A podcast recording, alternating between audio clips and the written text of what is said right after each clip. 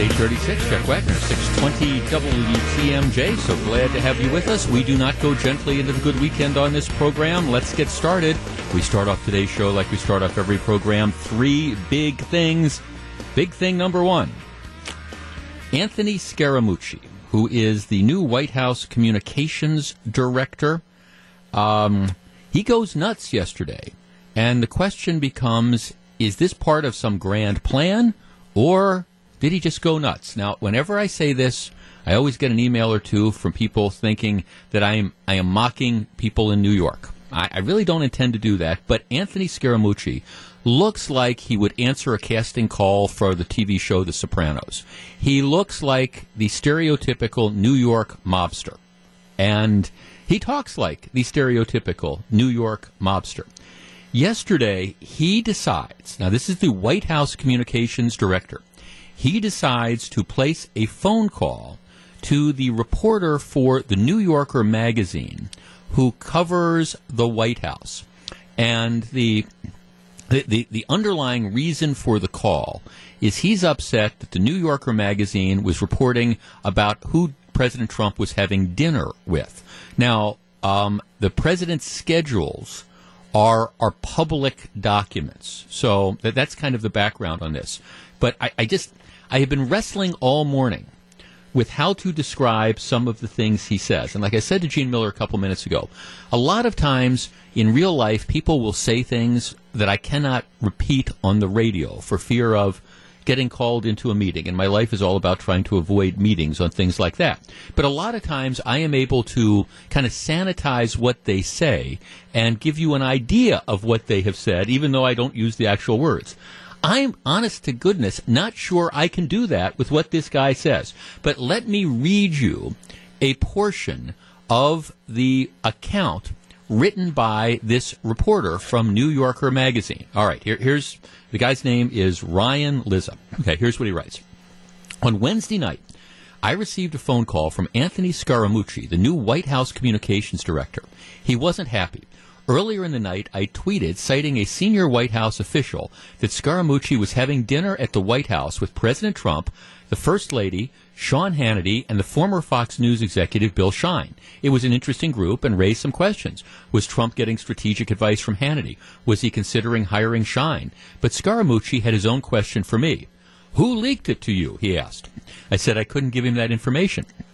He responded by threatening to fire the entire White House communications staff. What I'm going to do is I will eliminate everyone in the comms team, communications team, and we'll start over, he said. I laughed, not sure if he really believed that such a threat would convince a journalist to re- reveal a source. He continued to press me and complain about the staff he's inherited in the new job. I asked these guys not to leak anything, and they can't help themselves, he said. You're an American citizen. This is a major catastrophe for the American country. So I'm asking you as an American patriot to give me a sense of who leaked it. Now, let me just, I'm just going to digress for a minute. I, I believe, I understand that leaks do cause, can, can cause concern and put the country at risk. Um, a leak that says that Donald Trump is having dinner with Sean Hannity doesn't exactly strike me as a catastrophe for the country, but that's just me. All right, the story continues. In Scaramucci's view, the fact the word of the dinner had reached a reporter was evidence that his rivals in the West Wing, particularly Reince Priebus, the White House chief of staff, were plotting against him. While they have publicly maintained that there is no bad blood between them, Scaramucci and Priebus have been feuding for months. After the election, Trump asked Scaramucci to join his administration, and Scaramucci sold his company, Skybridge Capital, in anticipation of taking on a senior role. But Priebus didn't want him on the White, in the White House, and successfully blocked him from being appointed to a job until last week when Trump offered him the communications job over Priebus's vehement objections. In response to Scaramucci's appointment, Sean Spicer, an ally of Priebus's, resigned his position as press secretary. And in an additional slight to Priebus, the White House official's announcement of Scaramucci's hiring noted that he would report directly to the president rather than to the chief of staff. This does kind of sound like, you know, Days of Our Lives, but it's more important than that. All right, it continues. Scaramucci's first public appearance as communication director was a slick and conciliatory performance at the lectern in the White House briefing room last Friday. He suggested it was time for the White House to turn a page. But since then, he has become obsessed with leaks and threatened to fire staffers if he discovers that they have given unauthorized information to reporters. Michael Short, a White House press aide considered close to Priebus, resigned on Tuesday after Scaramucci publicly spoke about firing him. Meanwhile, several damaging stories about Scaramucci have appeared in the press, and he blames Priebus for most of them. Now he wanted to know whom I had been talking to about his dinner with the president. Scaramucci, who initiated the call, did not ask for the conversation to be off the record or on background. Is it an assistant to the president, he asked. I again told him that I couldn't say. Okay, I'm going to fire every one of them, and then you haven't protected anybody, so the entire place will be fired over the next two weeks.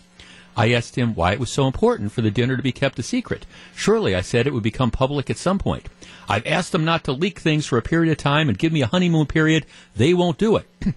He was getting more and more worked up, and he eventually convinced himself that Priebus was my source. They'll all be fired by me, he said. I fired one guy the other day. I have three to four people I'll file to fire tomorrow. I'll get to the person who leaked that to you. Reince Priebus, if you want to leak something, he'll be asked to resign very shortly. The issue, he said, was that he believed Priebus had been worried about the dinner because he hadn't been invited. Reince is a, can't say that word, blanking paranoid schizophrenic. A paranoiac. Scaramucci said. He channeled Priebus as he spoke. Oh, Bill Shine is coming. Let me leak the, can't say that word, blanking thing and see if I can, can't say that, something block these people the way I, can't say that word, something blocked Scaramucci for six months. Priebus did not respond to my request for comment. Scaramucci was particularly incensed by a Politico report about his financial disclosure form, which he viewed as an illegal act of retaliation by Priebus. The reporter said Thursday morning that the document was publicly available and she had obtained it from the Export-Import Bank. Scaramucci didn't know this at the time, and he insisted to me that Priebus had leaked the document and the act was a felony. I have called the F B I and the Department of Justice, he told me. Are you serious? I asked. The swamp will not defeat him, he said, breaking into the third person. They're trying to resist me, but it's not going to work. I've done nothing wrong on my financial disclosures, so they're going to have to go, um, can't say that word. It would be an anatomically impossible thing, but that's what he said. Scaramucci told me that, unlike other senior officials, he had no interest in media attention. I'm not Steve Bannon. I'm not trying to... Huh, that's the phrase that he uses that I can't even figure out how to describe it on the radio. Um, needless to say, it is anatomically impossible and reflects th- this ongoing issue that uh, some people in the Trump cabinet appear to have with the size of a certain part of their anatomy, and I will leave it at that. He said, speaking of Trump's chief strategist, I'm not trying to build my own brand off the, can't say that word, strength of the president. I'm here to serve the country. Um, it goes on and on and on. Um, what I want to do is I want to, can't say that word, kill all the leakers, and I want to get the president's agenda on track so we can succeed for the American people. And it goes on and on and on.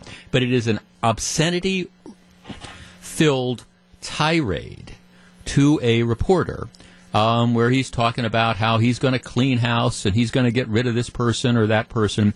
And now, of course, this is the, the lead story um, today, as you would think it would be. All right, four one four, seven nine nine, one six two zero. That is the Acunet Mortgage talk and text line. Now, here's, to me, the interesting aspects of this story. Did this guy do this with the, the knowledge and approval of President Trump? I mean, is this Trump's way of, in that kind of New York Teamster slash mobster type, type style of trying to, you know, send a, a message? Or is this guy just completely off on his own?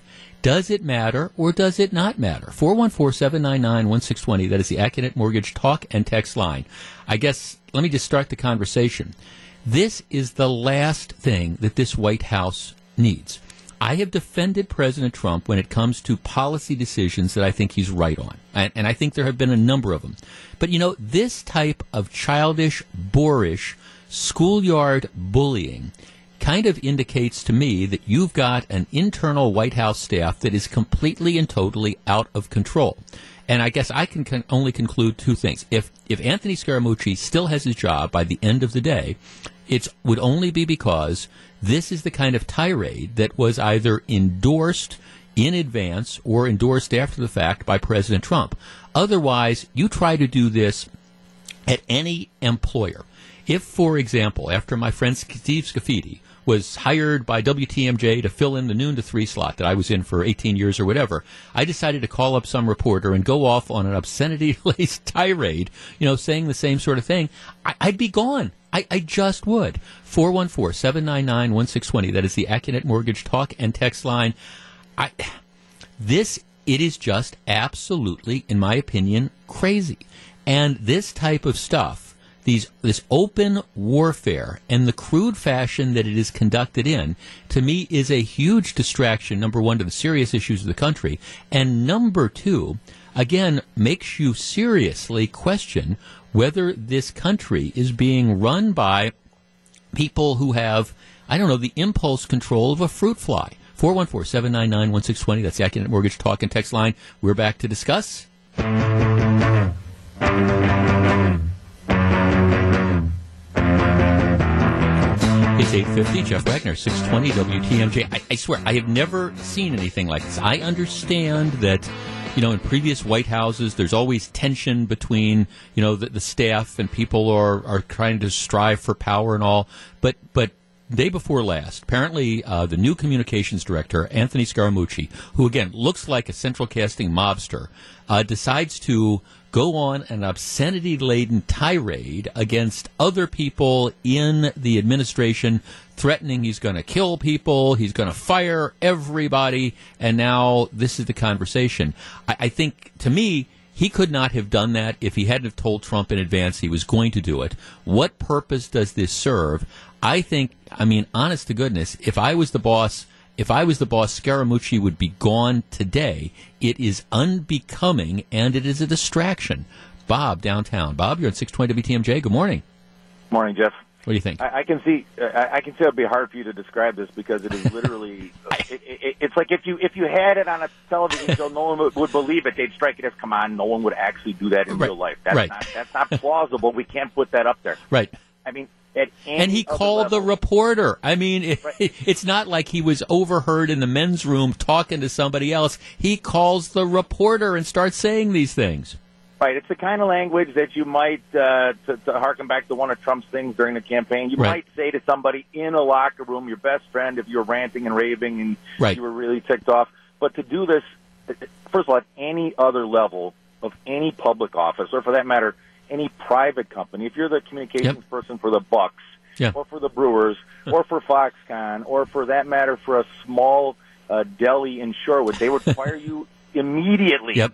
and, and then put out a, an announcement that that was not becoming of the White House. We don't condone that kind of behavior. Obviously, we would never try to intimidate a reporter. And right. on, on top of all that, so Trump had dinner with Sean Hannity. I would think most people be, yeah, whatever. Well, right, that, that's it. I mean, I like that's the whole pre- right. That's the whole premise. That this this is a catastrophe for America. I want to know who your source is. Okay, he had dinner with Sean Hannity. I mean, I don't know. That's a catastrophe. I mean, now I understand. I, I, I, They're frustrated about the leaks, but for goodness sakes, there's a way you deal with this. And this guy just seems to me like he's nuts.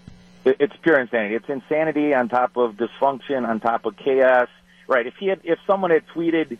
Um, some operational plans right. for uh, an opera- right. you, yeah. in North Korea. Yeah, okay, that's a serious problem. But the president had uh, lunch or dinner with Sean Hannity, who's his number one sycophant. Big deal. that, no, thanks for the call. I mean, four one four, seven nine nine, one six two zero. That's the Acunet Mortgage talk and text line. See, and, and there's there's a larger point to this, and it is that, to me, you, you have, and I, I have, I try to cut the president some slack when it comes to policy types of things. But it's all this other stuff that's out there that gets in the way of being able to accomplish things. We're going to talk about the failure of uh, the skinny repeal of Obamacare. And a lot of that, I think, comes back to Trump's doorstep because instead of trying to push this through, he's got people calling one of the Republican senators from Alaska and threatening her and things like that. It's just, it's, you, you I, I think there maybe there is this philosophy that maybe if you are a New York billionaire or multimillionaire, this is how you, you operate, and, and this is the way you talk to people, and these are the threats you make. And, and maybe that's how it works in, in that that world. But That's not how it does or should work, because now, I mean, what message have you sent to the world? That you, you think that we are not a laughingstock for people all over the world now reading these stories about this kind of out-of-control thing that's going on there? It's the last thing that this administration needs. Um, Bob in Greenfield writes, "Good morning, Jeff. Lorne Michaels must be jumping up and down with joy." Yeah, that's the Saturday Night Live guy. Can you imagine what Saturday Night Live will do with stuff like this? I mean, it's just... It, it's... It's just unbelievable that these type of things can go on. And again, to me, it's a distraction. It stops things from getting, it stops the stuff that you need to get done from getting done. And that's that's where this becomes, again, just an absolutely huge issue. Um, Cheryl, who is a regular listener, not necessarily a fan of the president, says, "The administration has trashed the highest office in the nation. There is no respectability left in the office of the presidency. Seems like the more money and power they have, the less class these people have. In my opinion, these actions from persons that are supposed to have, have our respect, et cetera, are discovering is, dis, are disgusting. Is this the way our country is supposed to be run?" Good examples that they are setting. Four one four, seven nine nine, one six two zero. Mary in Germantown. Mary, good morning. Good morning. Um, I just wanted to say, uh, well, I just wanted to ask you, Jeff, what would happen to you if you used that kind of language at W T M J? And fired. Well, or, or or let's say not certainly on the air. I can't even I can't even figure out how to describe some of the things this guy said on the air without getting in trouble. But yeah, oh, I mean, couldn't. yeah, and, and let's use the example, Mary. Let, let's let's forget the air thing. Let's say that there was something that I was having a rift with one of my coworkers, and I decided I wanted to go public with it. So I call some reporter somewhere, and I say these same things. I'd be gone that day. I, I mean, I, I'd get whistled into a meeting, and they would say, "Jeff, have you lost your mind? You know, you're, you're you're saying you're using this kind of language, and you're saying these things about one of your coworkers. Sorry." And, and I think, Mary, any company would treat somebody like that if they well, did that. Both my husband and I have had thirty plus years in the public sector, and so I just said to my husband this morning, "Is this the way that, you know, is this the way guys talk? Is this that kind of?" And he's like, "No, anybody from my my uh, company would have been fired." And the thing is, even though he deleted the tweet like two hours later, that this is stuff that's archived into our history. Right. You know, this this is he's part of the White House staff now. Right. And, and you know, to to have this. Right. Go out to the Europeans, go out, it, you know, what it's amazing. Of Americans. Well, well, right. I mean, thanks. For, and it's not just the tweets. I mean, he sent, he followed up some of this stuff with tweets, but he, he, he has, he calls up. It's not like a surprise ambush interview. It's not something like it's an off the record conversation. Although, you know, I think anybody would be a moron to have this kind of conversation in this fashion with any reporter on or off the record. But, you know, he calls up the reporter to do these type of things. Uh, again, here, here's a real test. If he is still in his job by the end of the day, that tells you that this was done with the, at least with the knowledge of or urging of or certainly approval of the president. And that says a lot. It's eight fifty-seven. This is Jeff Wagner. Big thing number two is coming up. Health care, the mess continues. Stick around. It's nine ten. Jeff Wagner, six twenty W T M J. The big dog. We call him B D, now producing the program. I did something yesterday that I almost never do. I was driving around, running errands. I was listening to the ball game. I had to turn it off. It just, I, and I, I almost never, never do that. But it was just, you knew that the Brewers probably didn't, weren't going to do very well because you've got, they're going after, up against the two-time Cy Young winner, and they're starting a guy who probably doesn't belong in the major leagues. Not to, not to diminish his ability. I mean, I don't belong in the major leagues either, but I'm, I'm not pitching. Um, and then it was like one home run after another. I swear, I haven't heard that many home runs hit since I was pitching softball in eighth grade. I mean, I had one of those innings where I had like four guys in a row go deep on me, but I was pitching softball. Just, just an absolute embarrassment. You hope that they can turn this around, but it certainly looks like a team in free fall. And the most aggravating thing to me, not just that you don't like the losses as a fan, but this is something that all these smug national columnists in particular, and also like the writers, I, I read the Chicago Tribune sports section on a daily basis. Everybody's predicting, oh, the Brewers are going to fall apart. The Brewers are going to fall apart. And you just, you just hate the fact that it appears that they're right. But big weekend series coming up. You can hear the game here. Oh, by the way. Um, for anybody who is keeping track, this is now what day six, six days ago, last Saturday evening, you had that little six-year-old boy that was shot and killed in Milwaukee as he was at his grandmother's house. And that, that led to, like, all the marches on, on Sunday and the demands for the community to come together. It, it is now the next Friday. So we're, we're pushing a week. And still, the people responsible for that killing have, have not been arrested. This is not a criticism of the police department. It is not a criticism of the D A's office. But it is a criticism of some people in the community who obviously know who did it. I mean, that is just the reality. Within thirty seconds of this happening, word got out. There are people in the community who know who did it, and if they were to come forward, probably identify these people and lead to evidence to get them off the street. But so far, that has not happened. At least there hasn't been enough evidence presented. Um, and I know the cops are working diligently on this. There hasn't been enough evidence presented to at least issue charges. So when you talk about the, the levels of unacceptable violence in the city of Milwaukee, and these are all very, very good points, and we all get frustrated about why this happens, a lot of times you have to turn that looking glass inside. And you have to say, what is it about the no snitching culture that, again, has certain people making the decision that they don't want to come forward and offer information? Because, like I say, there are people in the community who know exactly who did this, and if they chose to share that information, would get the murderer or murderers of a six-year-old off the street. But apparently they're not willing to come forward, or they're not coming forward in sufficient with sufficient detail to allow the authorities to do the thing. Okay. Big thing number two, the skinny repeal of Obamacare fails. Now, th- this happened l- late at night. I, I just l- let's review the bidding on what's happened here. Um, the House of Representatives, Paul Ryan is the um, Speaker of the House. The House of Representatives passed its own version of repeal and replace several weeks ago. That bill goes to the Senate. And, and let's go back to the old schoolhouse rock, how a bill becomes a law. House passes it. It goes to the Senate. The Senate has a number of choices. They can take up the bill in its current form. They can do something different, whatever. Um, so the House bill, and then what happens is after the Senate passes something, it goes to what's called a conference committee, where you have senators and then you have congressmen. Everybody gets together and they try to figure out, work out their differences, try to meld the two bills together, and then they vote on it, and that's how a bill becomes a law. It goes to the White House, and the president signs it if he chooses to do that. All right, so House of Representatives has passed its version of repeal and replace. Um, there are a lot of critics of this. Some people think it doesn't go far enough. Other people thinks it, think it goes too far. But at least it's a start. All right, so it goes over to the Senate. And the Senate, well, first they try to pass a broader sort of repeal and replace. There's, forty, there's fifty-two Republicans in the Senate, so you can only lose two votes.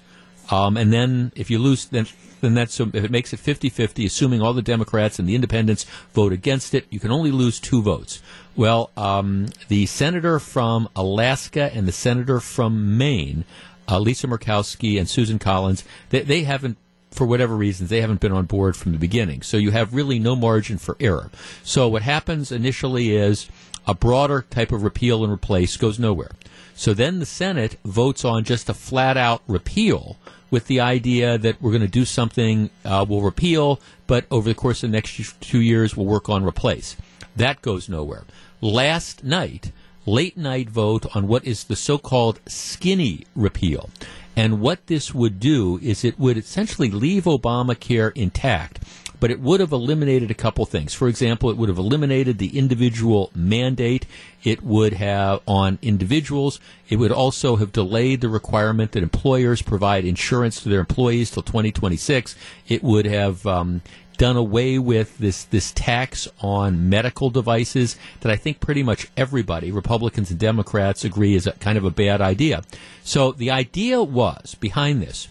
Everybody acknowledged that this was not a perfect bill. Um, the, the Senate was looking at the so-called skinny repeal. But the idea was you pass something in order to keep the conversation going. You pass something, and then the senators, sit down with congressmen, and you, you work out something else. But you need to pass something in order to keep the dialogue going, in order to keep the process moving forward. And in what surprised, I think, a lot of people, John McCain, who came back um, quickly from his diagnosis of brain cancer, um, came back quickly. John McCain cast what turned out to be the deciding vote against this so-called skinny repeal, keeping the process moving forward. Um, it, it ended up going down. Um It, it went down, and there's right now the process appears to be dead. Um, healthcare reform, at least for the foreseeable future, is off the table, which means Obamacare remains the law of the land, number one. But number two, for those of us who believe, contrary to what you might read in the newspaper, that Obamacare i- is failing, that you have um, insurance companies that are pulling out of markets, that the costs are going up, that the choices are going down. Right now, that is the law of the land. Okay, four one four, seven nine nine, one six two zero. That is the Acunet Mortgage talk and text line. The strategy right now appears to be just let Obamacare fail. There, there doesn't appear to be any alternative at this point in time.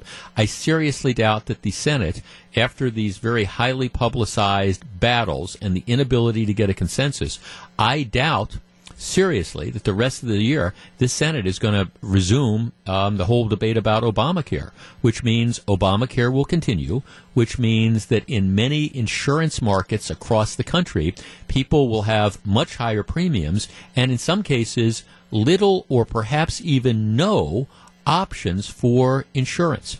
I think it was a catastrophe that this skinny repeal did not pass, not because this was the perfect bill, but because it was necessary to keep the dialogue going. Now, healthcare reform is pretty much dead in the water, and that's going to be, I think, disastrous for thousands, tens of thousands, hundreds of thousands, maybe millions of Americans who are now stuck in these failing exchanges. Okay, four one four, seven nine nine, one six two zero. That's the Acunet Mortgage talk and text line. I mean, where where do we go from here? Is should we just now allow Obamacare to continue to run its course, which means higher premiums, no choices, and then with the idea being, all right, two years from now, when people can't get insurance, then we have to deal with something, or or do we go back and try to start over? four one four, seven nine nine, one six two zero, that is the Acunet Mortgage talk and text line.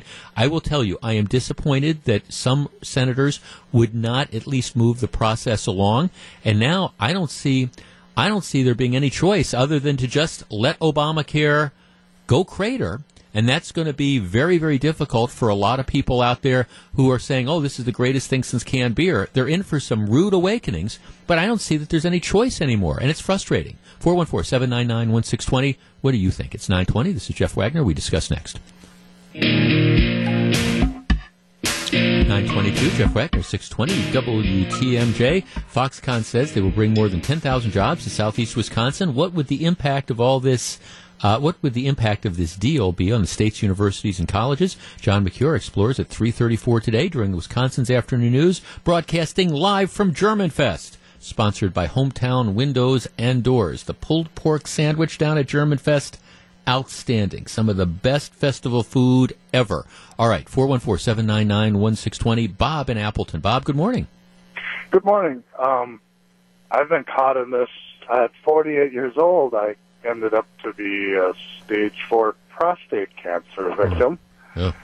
And uh, my insurance wouldn't cover Mayo, and Mayo was the only place that would help me.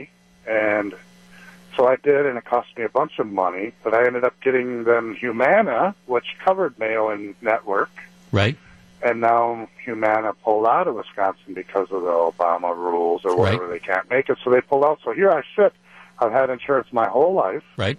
And now I cannot buy insurance that has Mayo and Network. Right. And it's costing me tremendous. And I've, I've paid for insurance my whole life. I've right. always had insurance, and now, right. and here I am, and, and it can break me. Right. And and before before Obamacare, you would have had a, a private insurance market that would have given you a series of different choices, a number of companies selling different policies, and, and you could have gone and you could have purchased the one that dealt with, you know, what you wanted, the one that, okay, you know, you, know you, you could have decided your network providers, right, and, and now you don't have that choice, and it's going to get worse, Bob, and I, I'm very sorry for your situation. It's going to get worse because there's going to be a lot of people in this country, there's not even going to be an insurer operating in certain counties across this country. I don't know what those people are going to do for choices because there's not well, going to be an insurer. It's it's uh, there, there is no choice, and and and and it's. I, I'm an average working man. I had my own company. I've paid my dues. I was union, and now the union has that insurance, and they won't let me get it because I'm not working. Right. So I'm not working because I'm fighting cancer, and I, I was union my whole life, and, and I never asked for anything from the union. Never needed them. Right. Now when I say, you know, I own the company, I paid them hundreds of thousands of dollars, and now when I need it, right, I can't get it, and I, I I've done my share and then some. It, it, it's absolutely. It, it, right. It's, it's ludicrous. Yeah, Bob. But thanks, and I'm I'm, I'm sorry for your situation. And I, I understand lots of people are caught in that type of that type of situation where you under what is happening under Obamacare. It, it, the, the, the whole, I mean, the big lie was if you like your doctor, you can keep your doctor. If you like your plans, you can keep your plans. No, that that's just not the way it's working. I mean, you are you're stuck on, you know, what limited options uh, different they have on the different exchanges. And around here, I mean, again, it, it, it varies, but around here, I mean, there are very, very limited networks that are participating in this. So unlike if you get your insurance through your employer, where maybe you have your choice of, again, you, you have Ascension, the old Columbia Saint Mary's, or Freighter, or, you know, what whatever, you know, the, the different things that are there. I don't mean to skip out on some, but, you know, you could choose. Okay, you get this diagnosis. You can choose. Do I want to be part of the Freighter system? Do I want to be part of Ascension, the Columbia Saint Mary's? You know, do I want to be part of Aurora, which is, of course, the, the, the giant? You know, you could pick all, you could pick where you want to go. Nowadays, at least if you're on these plans, that's not the option that's there. Jerry in Appleton. Jerry, you're on six twenty W T M J. Oh, hi, Jeff. Thanks hi, Jeff. for taking my call. Sure. I was very disappointed in this. I agree with you that that, that, that it didn't go far enough and, and it wasn't Not perfect, a perfect yep. from that standpoint, but it got us down the right road. Uh, I would tell you, if you follow our Senator Ron Johnson on these issues, I mean, I, I got to the point where I told my brother, if Ron Johnson votes for it, I'm okay with it. If he doesn't vote for it, I'm not okay. Right, I'm right. okay with that. You know what I'm saying? But I mentioned your screen at one point. I said, remember in two thousand twelve when the Supreme Court handed down the decision that the individual mandate was constitutional because right. they called it a tax. That was a gut check. I mean, I practically had to pull my car over. I right. was driving because I was sick to my stomach. That was that John, right? That was John up. Roberts, right? That yeah, and that might John that Roberts, might be the decision yeah. he's remembered for. That yeah, he just cast exactly, that vote. Exactly, exactly. Yeah. Uh, when people tell me I don't like Ron, I, I, uh, uh, John Roberts, I know right away what they're talking about. Yeah. But anyway, uh, this would have got rid of the individual mandate and also the requirement, which puts a tremendous burden on these small business right. owners, you know, to, to, to buy insurance or to, to furnish insurance. So it would have did that, and and, and it might have paved the way for going further. Right. And, and that's my point. It, it would have. It would have. Thanks for the call. It would have moved the ball further down the field. Now that this isn't going anywhere, and you're right. See, the, I just want to talk about this real quickly before I take the break. The individual mandate, like the headlines today, if they passed the skinny repeal, fifteen million people might have been uninsured by next year. Well, th- that wouldn't be uninsured because they necessarily couldn't buy insurance. It would be uninsured because they chose not to. Because they chose not to. And this whole argument about the employer mandates. Look, here, here's what's going on. Right now, the law says if you have part-time employees that work at least thirty hours a week, you have to offer them insurance. It always used to be only full-time people. So what have employers done? Well, employers have just cut part-time hours. So now you have people that used to work thirty-seven or thirty-eight hours. They only work twenty-five hours. So they lose thirteen hours. They still don't get insurance coverage, but now they're able to work less. It creates a burden for the employer, and it doesn't help doesn't help millions or hundreds of thousands of employees. It just makes no sense. nine twenty-eight, Jeff Wagner, six twenty W T M J.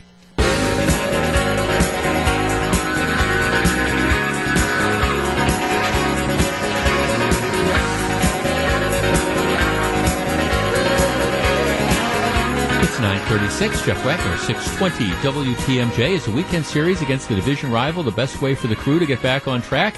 An optimistic Matt Pauley, he's always a glasses half full guy, explains why that's true at six oh seven tonight during Sports Central Live from Germanfest, sponsored by Hometown Windows and Doors. Getting a number of emails from people on the left, and that's that's fine, who say, well, we, we've got the solution to Obamacare. Here, here's what needs to happen now. Just the government, that would be us, the taxpayers, massive subsidies, this is my word, massive, massive subsidies paid out to insurance carriers, more than we are already paying. Just open up the taxpayer pockets, open up the vault, pay massive subsidies, give the insurance companies more and more money so that they don't lose money. Just let's pay them. We'll give them a lot of money um, from the taxpayers' coff, the taxpayers' coffers, so they'll have an incentive to continue to participate in the programs. Um, that's, of course, another large step towards nationalized health insurance, but that's the step that I think some people want to see taken, and I think it's actually what some people thought was originally going to happen when Obamacare was passed. This is not a surprise that we are in this situation now, and I think a lot of people who pushed for Obamacare, what they really wanted to do, they knew that this would happen, and they knew it was getting ready to crater, and they knew it was going to fail, and that's ultimately what they thought would happen. Well, once we get this entitlement program in place, we can never go back to the old system, which admittedly had some problems. I just didn't think you needed to blow up the whole thing to deal with the issues of pre-existing coverage, or the issue, well, primarily the issue of pre-existing coverage. But now that we've blown it up, you can't apparently ever go back without getting the headlines, fifteen million more people uninsured. Again, many of them uninsured because they choose to not carry insurance. Um, so it'll be, I don't know where this whole thing goes, but I will tell you it is a stone-cold mess, or at least if it's not a mess, it'll do till the real mess gets here, and we'll see how that all plays out. All right. Big thing number three. And there's really, I, I don't know, certainly there's not a bigger story this week. There's not a bigger story this month. There's not a bigger story this year. There might not be a bigger story this decade than the announcement two days ago that Foxconn, the multi-billion dollar Taiwanese company, is coming to Wisconsin to build a plant that will dwarf the size of the Pentagon. The exact location is unclear, but it appears pretty certain that they're going to be either in southern Racine County or northern Kenosha County, right by the interstate. The um, Foxconn says that it will initially put in ten B as in billion dollars towards constructing this new facility that will make these flat screen T V panels and the stuff for the iPhones and all this. They're going to put in ten billion dollars. Um, of that, the estimate is that five point seven billion dollars is going to go towards construction and equipment from Wisconsin businesses. That's, to me, been sort of an undercovered aspect of this story. They're investing ten billion dollars in the infrastructure. But, you know, let's round up. five point seven billion dollars six, uh, means, you know, almost six billion dollars is going to go towards construction and equipment from Wisconsin businesses. So those businesses, presumably, they're going to be hiring workers. They're going to be buying materials, presumably from other Wisconsin businesses. So you've got this investment that's there. Foxconn says initially they're looking at hiring three thousand people. But the expectation is that this could grow to thirteen thousand people in a matter of years. But the initial commitment is, is three thousand people to start off with, but they fully anticipate that this is going to grow. Now, nothing comes without a cost. There is, there are a number of subsidies, corporate welfare, if you want to call it, in order to get these businesses here. Um, I'm looking at a story, Foxconn deal, this is the Washington Post, Foxconn deal to build massive factory in Wisconsin could cost the state two hundred thirty thousand seven hundred dollars per worker. Now, you, you might say, my gosh, they're, they're paying two hundred thirty thousand seven hundred dollars per worker? That, that's, that's nuts. Well, okay, that's, that's over a fifteen-year period. That, that's not that your state is going to be writing a check for every worker for two hundred thirty thousand dollars. If you amortize this and figure it out over fifteen years, it, it comes out to about an on-average subsidy of about fifteen thousand dollars per worker.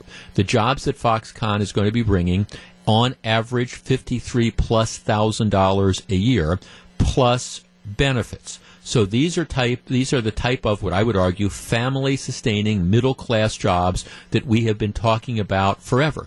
In addition, there is what I call the trickle-up effect. Obviously, you locate a facility like this here.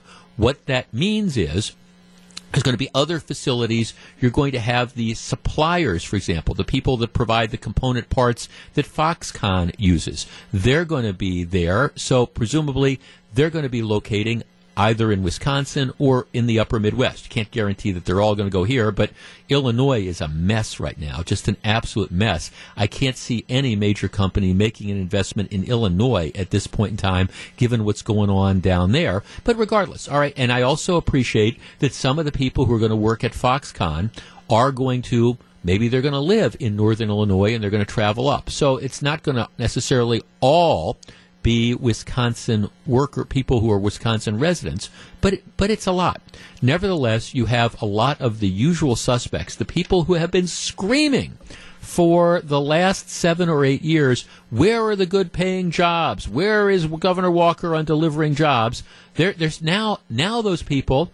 The fact that we've landed something that has the potential to do this, now those same people, I was talking about this yesterday, Gwen Moore saying, well, I, I'm not going to attend the announcement, but I'm, I, I'm cautiously optimistic that this might happen.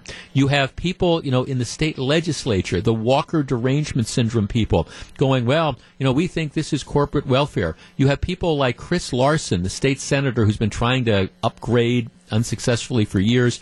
Um, you would almost, again, he's an argument for drug testing politicians. He's talking about, well, I, I don't see us paying out money to duplicate uh, and compete against Wisconsin businesses, to which you want to say, what could you possibly be talking about? This this plant doesn't duplicate anything that we're making in Wisconsin right now. And by the way, Foxconn is going to put in ten billion dollars, five point seven of which is going to go to Wisconsin businesses to help build all the stuff. But nevertheless, there are naysayers.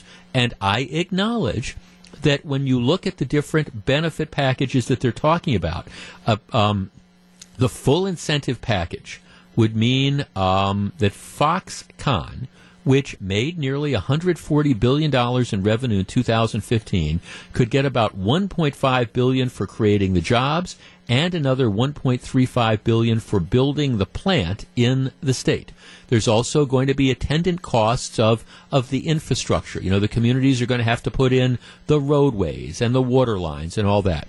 Having said all that, though, especially with as the more and more details of this emerge, I think this is an incredible deal. And I think anybody that is out there trying to throw cold water on this deal should be ashamed of themselves, pure and simple. And the idea that you have some partisan people who don't like Scott Walker, who don't want Scott Walker to have a win, who are essentially rooting against this to succeed because it serves their own political interests, I think they should be ashamed of themselves. This, to me, is a game changer. I thought that all along, and the more I hear about the details, the more I think this is great for Wisconsin. In particular, it's great for southeastern Wisconsin and for some of the politicians who, again, are putting their partisan political interest ahead of the interests of the people of the state. Shame on them. four one four, seven nine nine, one six two zero. That's the Accident Mortgage Talk and Text line. Should we be welcoming Foxconn? We discuss next. If you're on the line, please hold on. It's nine forty-five. It's nine forty-eight. Jeff Wagner, six twenty W T M J. Mike on the Northwest Side. Mike, good morning. Mike. Mike. All right, let's try Vincent on the Northwest Side. Vincent, good morning. Good morning, Jeff. Listen, this is a win-win for Wisconsin. You know, certainly you can call it corporate welfare, but the fact is Foxconn was going to go somewhere. Yep. It was either going to go to Michigan or some, or, or to a state down south. the fact is we, we should be welcoming them with open arms. And, and the people who are complaining about this, what they need to do, to, uh, uh, Gwen Moore and everything, uh, and it was, they need to be figuring out how to get individuals in Milwaukee and and and, and, and Wisconsin prepared right. to, to get these jobs. Right. That's what I need to hear from them. How are we going to get training and, and things of that sort so we can get those jobs? Instead of complaining about Foxconn coming, the fact is they're coming. So now, now the, right. let's get on board and try to get people employed. Well, that's exactly right. And this is, again, it's that opportunity, Vincent, that just doesn't stop with Foxconn. I mean, I just, I mean, I, I'm just imagining, okay, they come, they build this giant facility that's around there.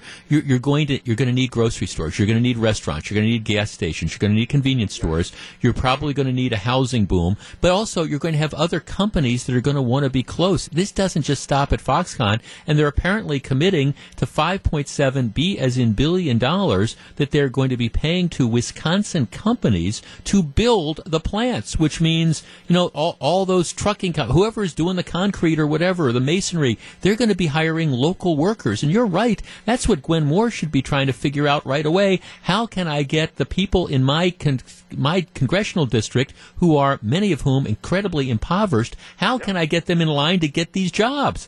Yeah, I don't care who gets credit for it. I've always said I don't care who gets credit. I want employment in Wisconsin. I want I want Wisconsin people to have, to, right. to have the Wisconsin jobs. That's all. That's all I'm asking. I don't care who gets credit for it. And and this is a huge win. And and, and the fact is, that's what we need to be talking about. It, it, uh, the Foxconn is going to take two years, two to three years to come come online. Right. It's time is now to, to try to get people trained for those jobs. Right. That's what I want to see. No, you're, you're you are exactly right. And then you look at, I mean, one of the reasons, uh, you know, you, you look at the, the outreach that Foxconn is doing. One of I know a lot of people were wondering, why was the Bucks president? Why was Peter Fagan? You know, why was he at this announcement? You know, big time Democrat. What's his connection? Well, apparently Foxconn is exploring buying naming rights to the new downtown arena, some or all. You know, that's they're they're, they're looking at that.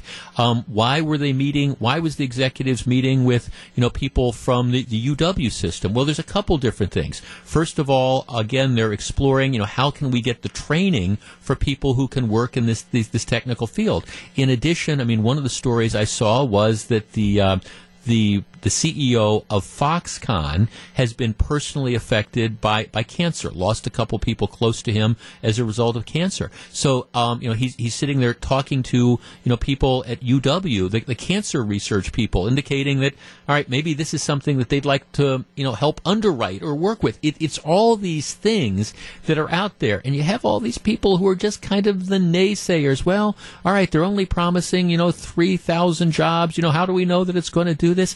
I mean, for goodness sakes, I understand there's people out there, and the best analogy I can give, that you would give them a one hundred dollar bill, and they would complain that, gee, now I have to go to the bank and break it into tens and twenties. Well, all right, this...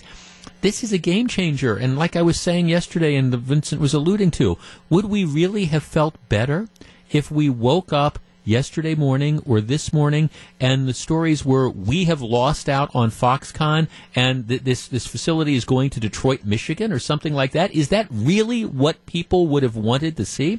Let's talk to Keith in Two Rivers. Keith, you're on six twenty W T M J. Good morning. Hey, I love, love your show. Love Thank listening you. to you. Long-time listener. Um, you know, I, I, I was, I was excited that, that these jobs were coming to Wisconsin. Lord knows we need some good, good paying jobs. Right. Um, but here's, here's going to be your naysayer that you were just talking about. And I kind of figured you were going to lead into me with this one is that you look into Pennsylvania. Now, if I'm wrong, please correct me. Back in two thousand eleven or two thousand twelve, Foxconn did the same thing out in Pennsylvania, announced that they were going to build a big plant, fifty thousand jobs. And it, there's nothing built there. They did the exact same thing that you're doing here in Wisconsin. They they got everybody jacked up that the jobs were coming. They were coming. They they, they never materialized. And last night I was reading, uh, I was on Facebook, and somebody had posted a thing for, it was either Forbes or Money Magazine or something. And they said that, that because there is a shortage of workers, that they figure that a lot of them jobs will actually be automated jobs. So they'll still employ a lot of people. Right. But not, not as much as they say. You're talking two thousand people, it's a huge number. Yeah, and, you know? and, and, and that's a huge number, and, and the speculation is it could go up to thirteen thousand. But your your big point is you're not sure you necessarily believe this because of what happened in Pennsylvania. Yeah, you know, I would I, I would hold my breath, you know. So I just, you know, just searching online, you know, last night, the only thing I found for Foxconn for jobs was through Indeed, and it was nine dollars and twenty-five cents an hour, and just said production. Mm-hmm. Well, so, I mean, I mean, I, I, you know, I don't know. I, I, I, I pray that these jobs yep. come because Lord knows we need them. Absolutely. And, and here, and we can, here, here's the story in, in Pennsylvania. Um, you know, four years ago, you're right, Keith, Foxconn unveiled a plan. They said, now, it, it wasn't anywhere near the scope of this. It was, they, they were going to build, what we're talking about a ten million dollars, billion, I'm sorry, B as in billion, dollar commitment. Um, a couple years ago, they said they were going to build a thirty million dollars plant in Pennsylvania, um, which which you know, th- this plan and commitment, you know, dwarfs that in, in comparison. Um, they had a news conference, and then it, it never came to fruition. So, yes, that, that goes back there. It never came to fruition. Um, and I guess... You know, right now they've signed a memorandum of understanding, and I guess maybe maybe people deserve to be skeptical, and you can say, okay, well, you know, we're going to believe it when it shovels in the ground. I mean, Governor Walker, when I was talking to him yesterday, said, you know, the plan and the memorandum of understanding is they are breaking ground um, within the year, assuming all these incentives get put into place. I, I guess I, I, there's, I guess there's always the, the possibility that Foxconn, after these huge announcements, could decide, sorry, never mind, we're not coming. I, I guess there, there's always that possibility. It doesn't strike me as likely when you have this kind of announcement with this kind of fanfare. You sign the memorandums of understanding. They're in the process of, once they announce where it's going to be, of gathering the land. I guess, I mean, theoretically, tomorrow, you know, Foxconn could, could go bankrupt, I guess, theoretically, and it, and it doesn't happen.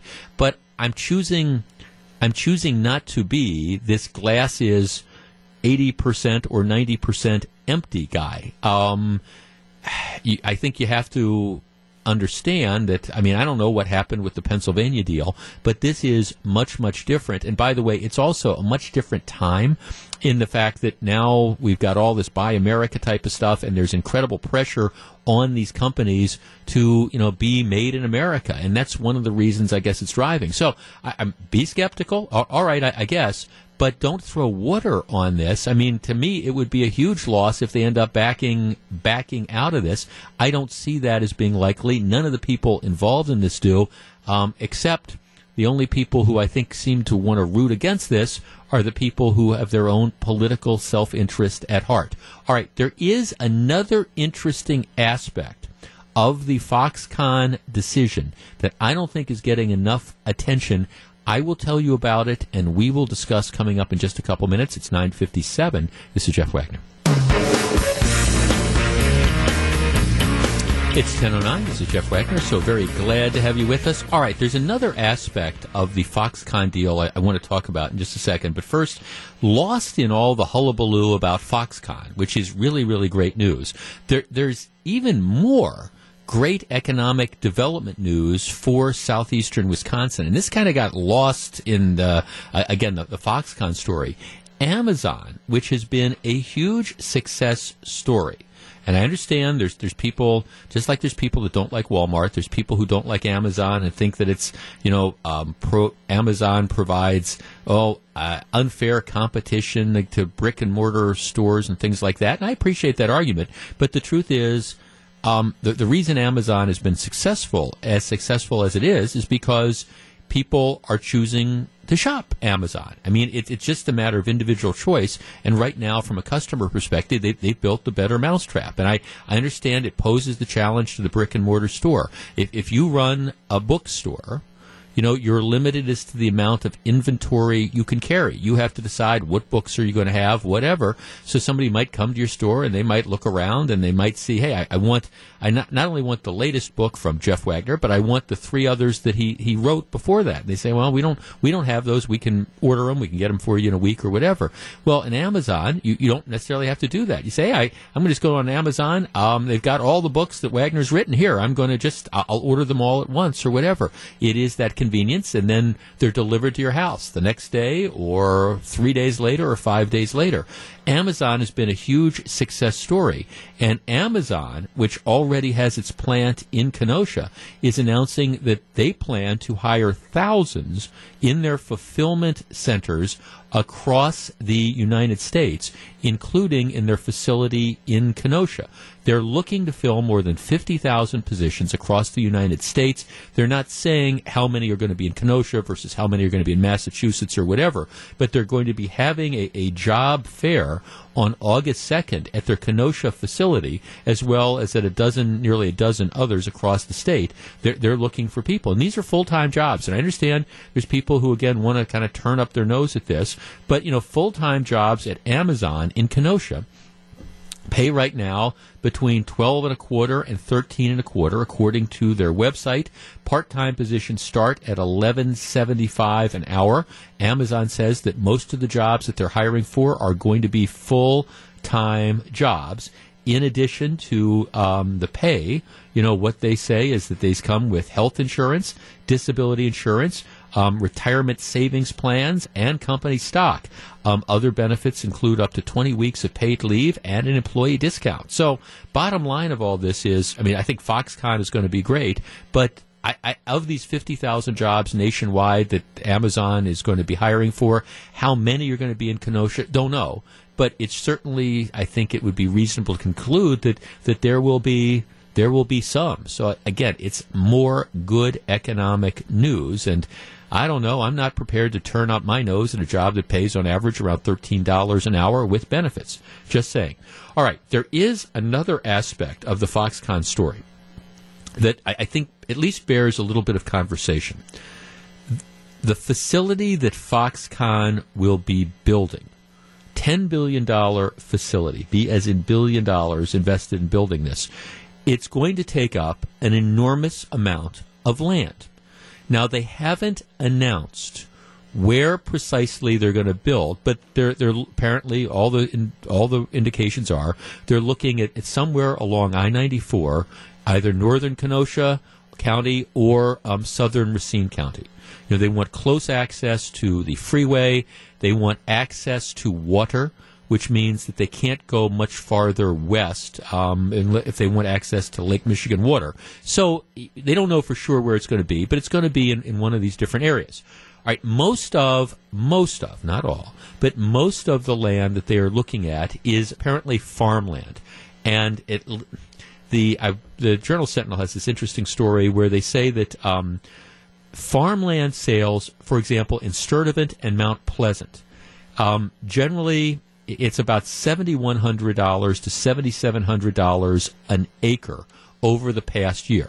That's what the going rate has been. Now, what's been happening is there's a lot of developers who are apparently in anticipation of this. They are going out and they are trying to snap up the, the land because, you know, they maybe they're acting on behalf of Foxconn. Maybe they're acting on behalf of themselves, thinking that, you know, if I'm a developer, if I bought this land, I can then turn around and sell it to Foxconn and make a ton of money. And as the Journal Sentinel is reporting, you know, land prices are, are skyrocketing. Um, two people who own land in one of the f- potential Foxconn development sites have told the Journal Sentinel that they are being offered fifty thousand dollars an acre for their properties, which are mainly farmland. Neither is granted the would-be buyer an option to purchase. Um, one of the landowners described feeling pressured and being told the price would only be good for several more days. So um, there is this need to acquire land. There is an old saying in economics. For people who follow the stock market, you always hear the phrase, bulls make money, bears make money, pigs get slaughtered. And what that means is if the stock market is on on an uptick, bulls, there's a way, you know, that's a bullish run, there's a way you can make money. If the stock market is, is going down, bears, uh, a bearish market, you can still make money. If you end up being greedy, you can kind of lose it all. I've been thinking about th- th- this land rush. Four one four, seven nine nine, one six two zero, that is the Acunet Mortgage talk and text line. One of the tools that the government has in its toolbox in order to make this happen is the concept of eminent domain. And you probably heard that term a, a lot. Eminent domain, for those, if you don't know, eminent domain is the right of government to seize, to take people's private property for public uses. Um, historically, it's been things like, hey, we, we need a road. We need to expand the road, or we need to build the road. We're going to run the road through your property. Sorry, but we need this. This is this is how we've got to get. We've got to get from. We got to get the road from Milwaukee to Sheboygan, and so you know we're going to run. We're going to run the interstate through this different land. Here, we're going to take your land for that purpose. Maybe it's, hey, we need to build a school. We need to build a firehouse. Whatever. Also, eminent domain, under a very, very controversial Supreme Court case a number of years ago, has been expanded to mean not just the schools and not just the roads, but a community, a government, can use eminent domain to seize property for public good, being public economic good. All right, you own a rundown piece of property in an area that's designed for urban renewal. Um, we're, we're planning on leveling seven city blocks and building, I don't know, some, some nice shopping center or whatever. Supreme Court says you can do that. You can take people's property. Now, you have to pay them fair market value, but you can take the property. All right, four one four, seven nine nine, one six two zero. That is the Acunet Mortgage talk and text line. Obviously, there's a lot of people who own land in this area who have the potential to make a bunch of money from this. But at the same time, if people refuse to ultimately sell, sooner or later, I think the government can come in and they will have every legal right to take that property. Now, they're going to have to pay them fair market value, whatever that's defined as. But um, I want to discuss with you the question of if Foxconn decides on a certain area and they've decided this is the land we want, this is the area we want, and there are some individuals who own some land in the giant thousand-acre um, proposal or whatever it's going to be, who decide they want they don't want to sell. Would you have a problem with eminent domain? In other words, the government coming in and saying, "Sorry, we we know that this has been your farmland or whatever, but we're going to take this because we need to do this. We're going to pay you fair market value, and we can argue about it, but um, you're out of here." Would you support something like that? four one four, seven nine nine, one six two zero. That is the Acunet Mortgage talk and text line. Um, I, for one, look, I, I have some issues with eminent domain, but for projects like this, seems to me this is one of those classic cases of the good of the many outweighing the needs of the few. Is eminent domain appropriate something like this? four one four, seven nine nine, one six two zero. It's ten eighteen. We discuss next. If you're on the line, please hold on. It's ten twenty-one, Jeff Wagner, six twenty W T M J. Once Foxconn announces a site, you're going to need hundreds of acres, hundreds of acres for, for this facility to, to be built on. Um, obviously, Foxconn will be buying up the land wherever they end up choosing it. Most of it is farmland that's out there. The farmland in one of the areas they're looking at right now, on average, it sells for around seven to eight thousand dollars an acre. There are people saying that they've been offered up to fifty thousand dollars an acre for their property. At some point in time, and we're not at the eminent domain stage, but at some point in time, my guess is once they settle on a site, there will be some perhaps individual property owners who decide, hey, I've got a small farmstead or homestead, whatever, I don't want to sell. And my guess is that they're not going to have an option. My guess is if you can't get the property through negotiation, you're going to have eminent domain. The government's going to come in. They're going to say, okay, we're paying you fair market value, but we're taking this property from you. We're paying it for you. We're paying you for it, but you're going to have to leave. All right, is this a case of the where the good of the many outweighing the preferences of the few? four one four, seven nine nine, one six two zero. Chuck in Manitowoc. Chuck, good morning. Morning. Uh, I want to say no. For the main reason is I don't believe that the government should be able to come in and take your land and then give it to a private business. Mm-hmm. Now, they don't, I mean, they do pay you what it's worth. Right. I, yeah, I understand that. Uh, my uncle, my uncle's brother had that up here in Manitowoc County when the nuclear plant went in and when right. I forty-three came through. Right. Um, I have no problem for it for like for highways, stuff like that, because it, it takes away some of the property, but not all of it. But that's for the state or or the federal government. Period. Right, right, the public. You need you need a road. You know, you've got to build a road. You got to figure out a way. My example, you got to figure out a way for people to get from Milwaukee to Sheboygan. So you're taking the land to build that road. Um, right, right. But now some of these people, you know, that land might have been in their family for generations, mm-hmm. and just come and say, "Well, there's a private business coming in. No, we're going to take your land." You know, that that's not right. Right. Okay, the flip side, though, is that the one person saying, all right, I, I let's say you, you locate, you figured out, okay, this is we want we want to buy seven hundred acres. I'm just pulling a number out of the air. We want to buy seven hundred acres. We have acquired, I don't know, six hundred fifty of those acres, and there's a couple people who are in in that plat who refuse to sell. Is it right to say, all right, th- we're going to kill this whole project or we're going to kill the whole location because a couple people are holding it up and they don't want to sell? No, uh, but they've got other options. Instead of spreading out, can't they build up? Yeah.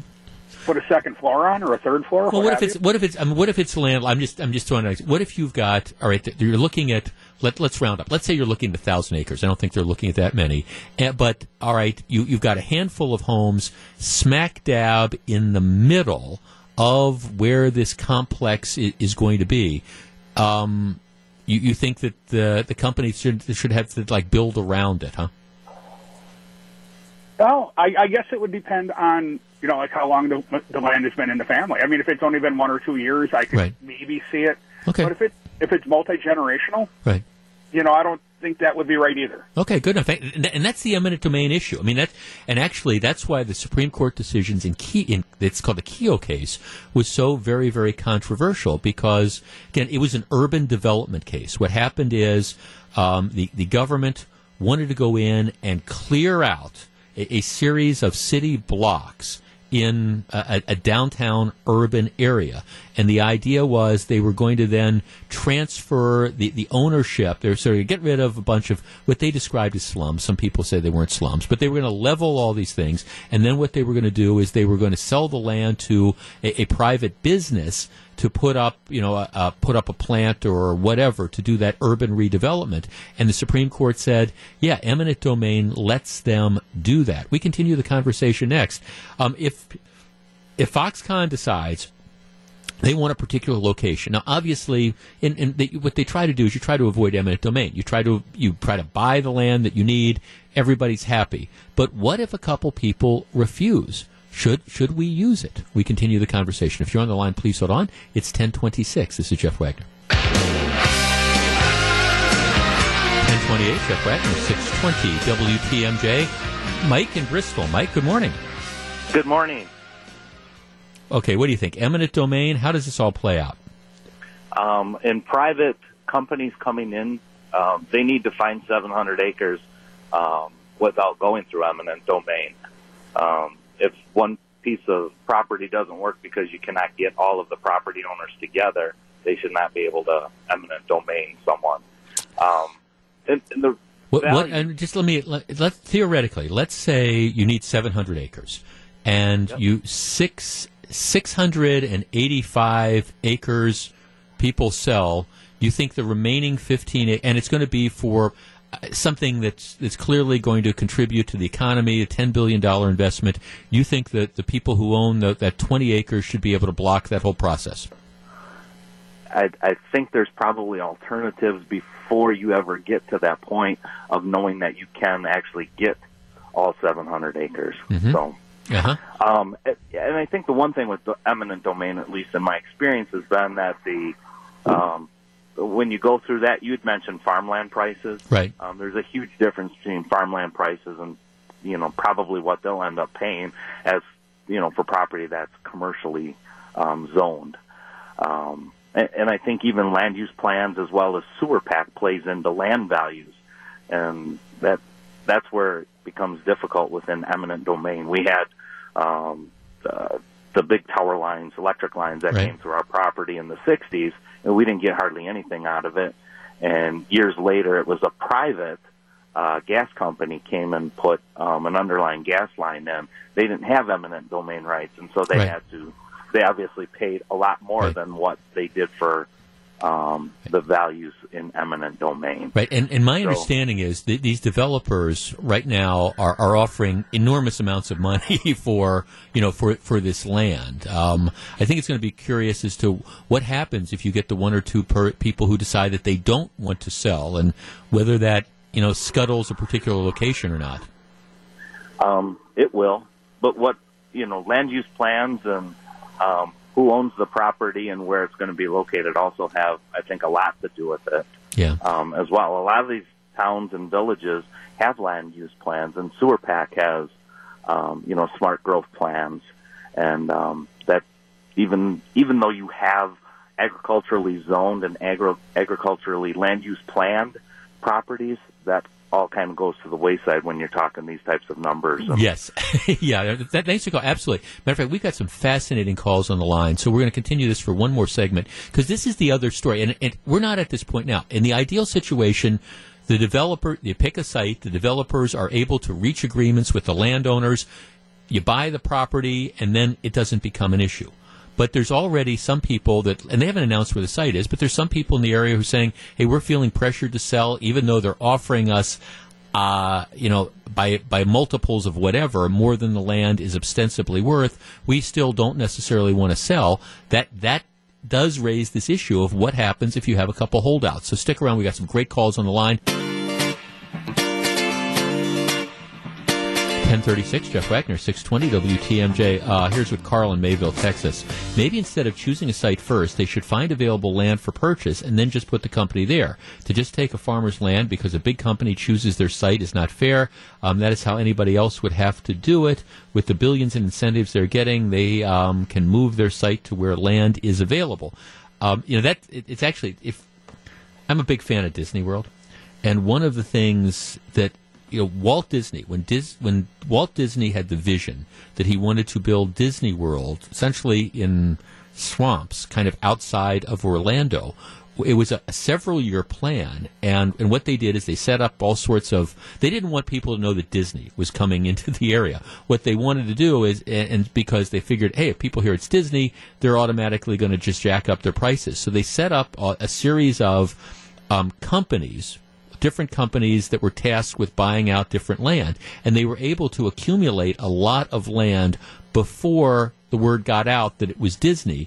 Um, but it was always it was kind of an interesting story. It was kind of this cloak and dagger thing. You know, who is L L C company?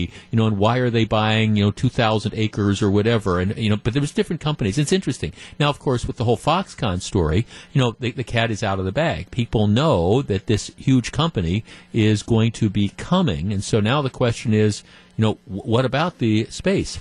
Tyson, Tyson in Kenosha. Tyson, good morning. Good morning. How are you? Very well, thank you. My note says that you're you're the owner of the Mars Cheese Castle there. Yeah, one of them. Yeah, my one family of them. Is my, my family is. I love that place. I stop there all the time. Oh well, thank you. I appreciate that. I, I believe I've I've talked to you in person. So oh, okay, absolutely. I love that place. Absolutely. All right. Well, so thanks. So what are you here? Okay, so this is this is kind of your neck of the woods where all this is going on. It is. Yep. And uh, there are two plots that they're looking at, from what I understand. One is on Highway eleven, and the other one is right in Paris Township, where I live and the store is located. Okay. Um, I went through eminent domain. Um, that was public knowledge. We went through uh, move because of the highway and the, uh, the the state relocating us, so I've been through that process. And my, I can speak from experience in saying that this is going to be a, a different type of transition, and if they eminent domain uh, some of these properties, that would be kind of slipshod, I think. There's uh, there's a couple ways that that could happen, though. Uh, one bit that I can speak of uh, clearly, though, was uh, one of my friends that does live in this area was offered a ridiculously large amount of money for his land. Now, that is on a corridor that has lots of acreage, and from what I understand, they're going to build a thirteen Uh, ten to thirteen million square foot facility. Right. Um, that would fit fifteen plus Lambeau fields, just for perspective, inside underneath that roof. Right. Uh, they need lots of acreage. Right. And that one spot of acreage is actually, uh, in Paris Township, is between Highway um, K and Highway N. Right. So that acreage there has uh, a number of houses, and one of those properties, I can say, I'm not going to say my friend's name, right. but he was offered over four million dollars for his property. Um, okay, which, we, we, okay. Before before these reports came in, what, what would you have estimated his property to be worth? Oh, probably easily seven hundred thousand dollars. Okay. yeah. yeah. Yeah. He's got a very, very nice property. Well, well sure. Okay, but, but still. Built, yeah. You know, a lot of outbuildings, um, you know, nice property. Very nice. Right. But, well maintained. Uh, right, right. But, but seven hundred thousand dollars to four million dollars. So um, I don't know, Tyson. I got to tell you, if, if I, I love my house too, but if somebody wanted to offer me four million dollars for it, or I, you know, I, I'd say thank you. Can I have the check right now? That's, that's exactly what I said. I told him, man, what are you doing? You have other. I said, I'll sell you uh, acreage next to my house, hey, and I'll sell it to you at a good price. Yeah, hey, hey Tyson, you know, thanks, you know. thanks for the call. I got to let you go. So we've got some breaking news here, but um, yeah, look, that, that's. I, I hope they're able to work this out. Eminent domain to me is the the last resort, and you'd hope that people could work this all out. Again, time time will tell, and I'll be fascinated to see where the location ultimately is.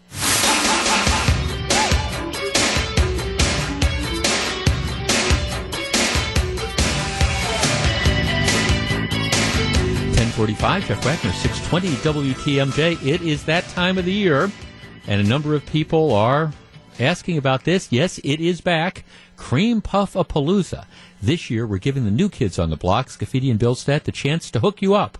Join the guys Wednesday morning, beginning at six a.m. in State Fair's North Lot. That's the parking lot near the Pettit Center that uh, runs, well, just to the south side of the freeway there, um, where they'll be handing out a six-pack of cream puffs to the first three hundred cars that enter. It's three hundred cars this year. It's the two thousand seventeen Cream Puff-a-Palooza, bright and early Wednesday morning, starting at six o'clock with the Wisconsin State Fair and six twenty W T M J. I love that promotion. It is, if you're a regular listener, you know, I did that for, gosh, five or six years. I was the one that was out there. It was just so cool. You'd pull up in the, you know, I'd, I'd get there about five fifteen, and you'd pull up, and you'd see all sorts of cars that were lined up. It was very cool.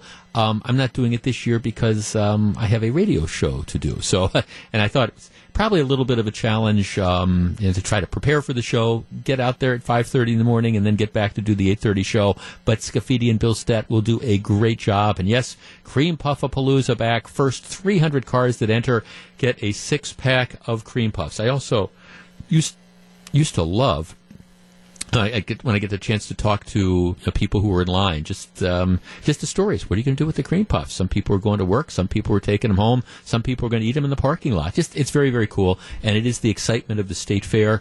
Um, I think this year uh, we will have as much live coverage from the state fair as we have had maybe forever. Um, my show is going to originate from the fair, starting at eight thirty, and uh, B D is producing the show today. And always, we're going to uh, we always it's, I'm I'm always going to be looking for the first beer of the morning. You know, my my guess is my guess is before I get on the air, I will have seen the first beer of the morning. But we'll we'll be checking that out. Scafidi and Bilstead will be broadcasting live from the fair. John McCure will be out there. Lots of Sports Central as well. So uh, the state fair kicks off. Uh, well, it kicks off next Thursday, so um, Cream Puff-a-Palooza is the day before. Looking forward to that, and if you are coming out to the State Fair, we broadcast from our broadcast, the glass broadcast facility that we call the Fishbowl. Be sure to stop off and, and say hi.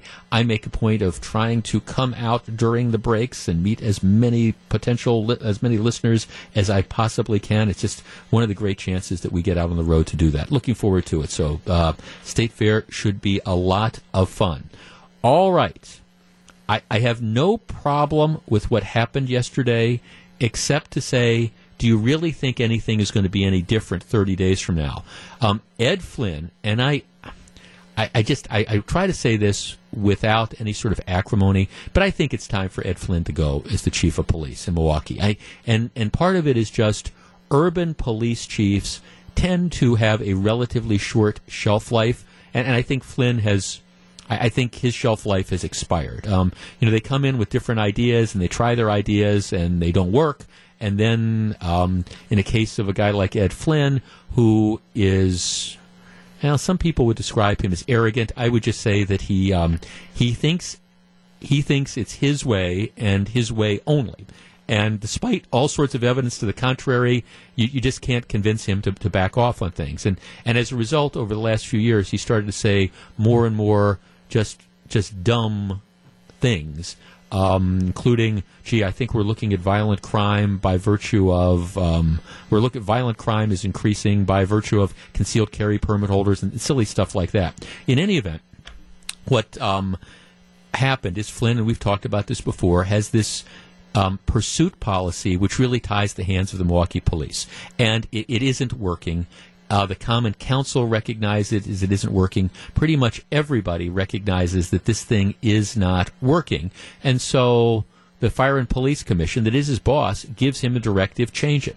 Well, Flynn doesn't like to be told that he's wrong, and he's kind of dug in his heels, and um, he was told, change it, or else there's going to be disciplinary action taken against you. Flynn's response, instead of changing it, is to hire a lawyer to fight any sort of job action. Well, okay, good, good luck with that. I mean, in any other business, if your bosses tell you to do something and you decide not to do it, there's going to be consequences. If my management says, Jeff, at ten fifty every morning, we want you to play a polka song, and I say, well, that's dumb. I don't want to play a polka song. That doesn't matter. If they tell me to do it and I don't do it, I'm going to be in trouble.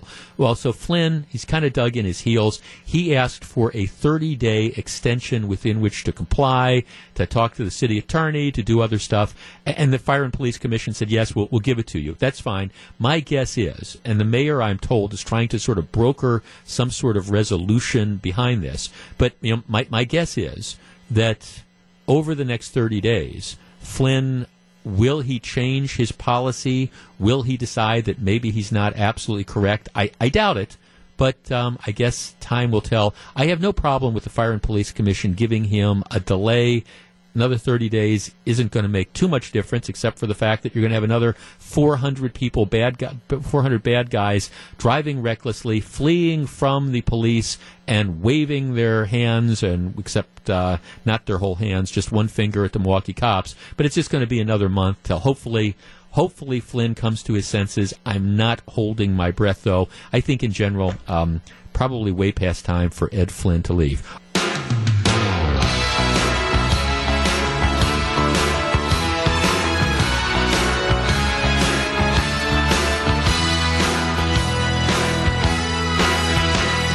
It's ten fifty-five, Jeff Wagner, six twenty W T M J. It's a battle for the top spot in the National League Central this weekend as the Cubs come calling to Miller Park.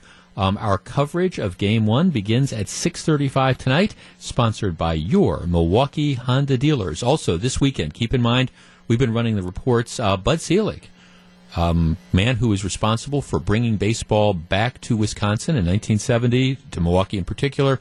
Um, he's going into the Hall of Fame. Um, and I, I've, I've actually been fascinated. Gene Miller did a great interview that's up on the podcast page with Bud. He can be, over the years, if you interview Bud Selig, he can be sometimes a difficult kind of interview, but it's actually, it's a fascinating interview. He's more, I think, open than you sometimes sometimes that he has been over the years, and talking about different things. And it's fascinating. And I, I think, again, there were controversial things that happened during the tenure of Bud Selig, but here's a guy that clearly loves baseball and clearly has done a lot for the game of baseball, and actually, and also for Milwaukee in particular. So I think it's, uh, I think it is very, very well deserved. Hey, here's a new note. If you are planning to fly th- this summer, and it's going to be another one of these things where you're going to just, I know, going to roll your eyes, and so really, but it's it's the nature of what we do. Now, f- flying, to the extent, I've said this before, there was any sort of cachet involved in it in the past. That's not true now. I mean, it's it's flying is difficult.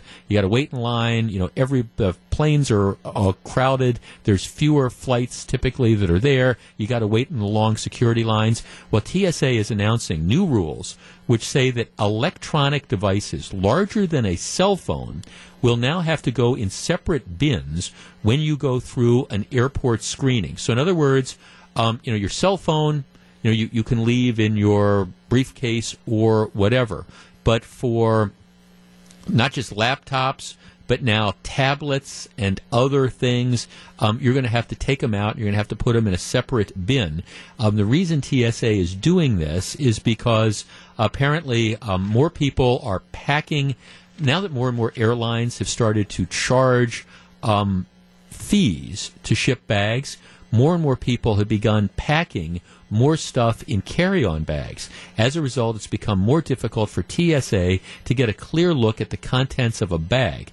And so what they're trying to do is focus on large electronic devices because they're concerned that terrorists might use devices like laptops and tablets, in particular, to conceal explosives. So now what you're going to have to do is you're going to have to, uh, again, take the electronic devices, anything bigger than a cell phone, you're going to have to take it out of your bag, you're going to have to put it in the separate bin. That's always been the case for laptops, but not for tablets and things like that. So um, uh, it's going to be a bit of an annoyance. There's no question. E-readers, handheld game consoles, that, that's all going to apply to this. And it's going to be a bit of an annoyance. You can, of course, get around this if you've, you know, signed up for their, their pre-screening type of thing. If you're enrolled in the T S A pre-check program, and anybody that travels a lot, I think, should probably pr- probably do that. But if you're enrolled in that program, you're okay. But otherwise, just be prepared. It's another inconvenience, but T S A is doing it because they feel it's necessary to keep us safe. Okay, coming up in just a couple minutes, uh, why are why are so many criminals still out on the streets after violating their parole or their extended supervision? And N F L players have brain damage. All right, where do we go with that? Stick around. It's ten fifty-nine. It's eleven oh eight. This is Jeff Wagner. Glad to have you with us. Fox six had an interesting report the other night, and, and this is something that a number of us have been talking about for quite a while. The fact that you have part of the problem with the revolving door criminal court system is that you have judges who don't send people to prison in the first place. And then if they send them to prison, they don't send them to prison long enough. And then what happens is they get released and they do things and then they don't go back to prison. You also see this for people violating the terms of their probation. Now, there's two types of th- first of all, there's probation. In other words, you, you don't go to prison, you are put on probation. Then there's what's called extended supervision, which is a fancy word for parole. You've served time, but you're released before the end of your sentence. Let me just read it. This is a portion of the story that they aired on Fox six the other night. Rules are rules, but criminals who break them don't always pay the price, even when they break them over and over again. The Fox six investigators found more than two-thirds of offenders accused of violating their probation or state supervision do not go to prison.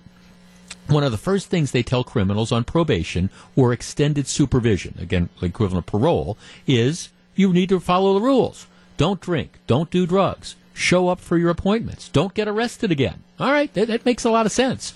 A Fox six investigation found violent criminals breaking the rules again and again without facing revocation, and sometimes innocent people are the ones who get violated, people like Daniel Clark. He said what happened to him last summer was the most terrifying thing he's ever experienced. Um, he held the gun to my head and said, if you blanking move, you're dead. It was August of twenty sixteen, and Clark was walking to his girlfriend's house just south of Brady Street on Milwaukee's Lower East Side. Two men approached Clark from behind and asked if he knew of any good bars in the area. He gave him a couple suggestions.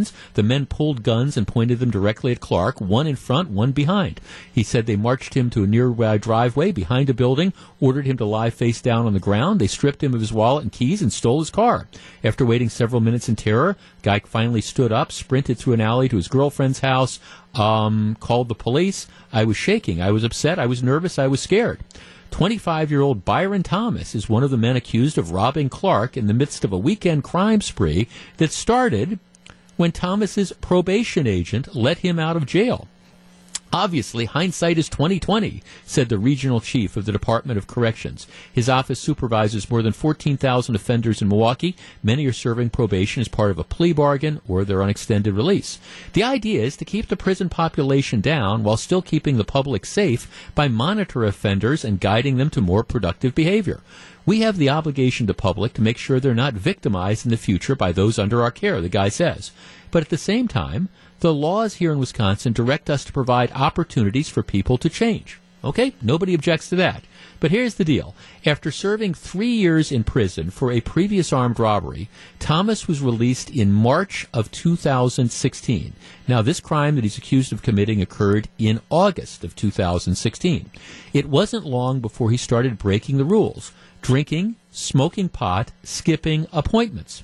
He was placed on maximum supervision which meant he had to report to his agent more often than others, once every two weeks.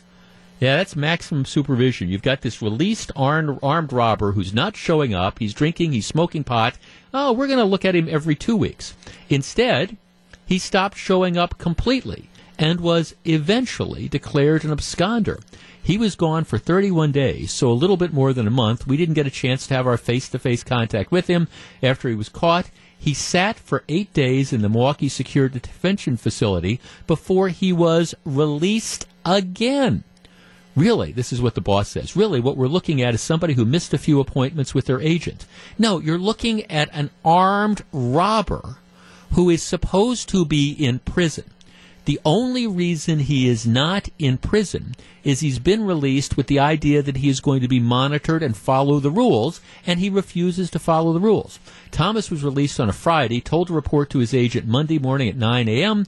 Criminal complaint accuses Thomas of spending the weekend robbing five different people, including uh, Clark, at gunpoint until he's ultimately arrested. The guy who's the victim says, obviously there are violent offenders that we're not watching as closely as we should be.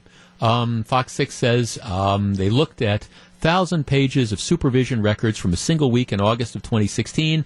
In that week, Milwaukee agents investigated one hundred seventy-nine offenders for violations and recommended thirty-one percent have their supervision revoked. sixty-nine percent remained on supervision.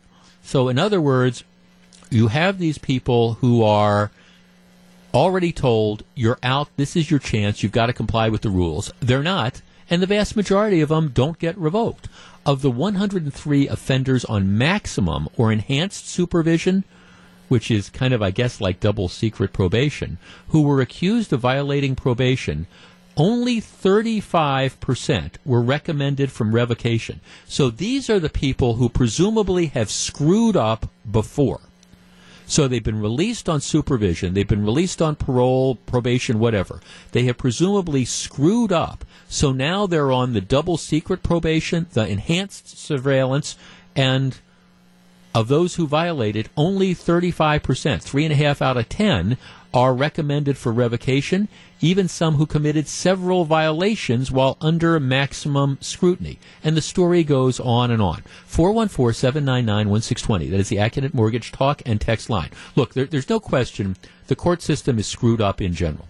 And I understand, for example, when Ed Flynn talks about his pursuit policy, one of the things he always says is, okay, we chase them, even if we chase them and catch them, the court system just turns them loose, they're back out on the street again, so, you know, why, essentially, why bother? Why risk officers' lives? Why put people in danger? Let's just drive, let them drive off, because even if we catch them, nothing's going to happen to them.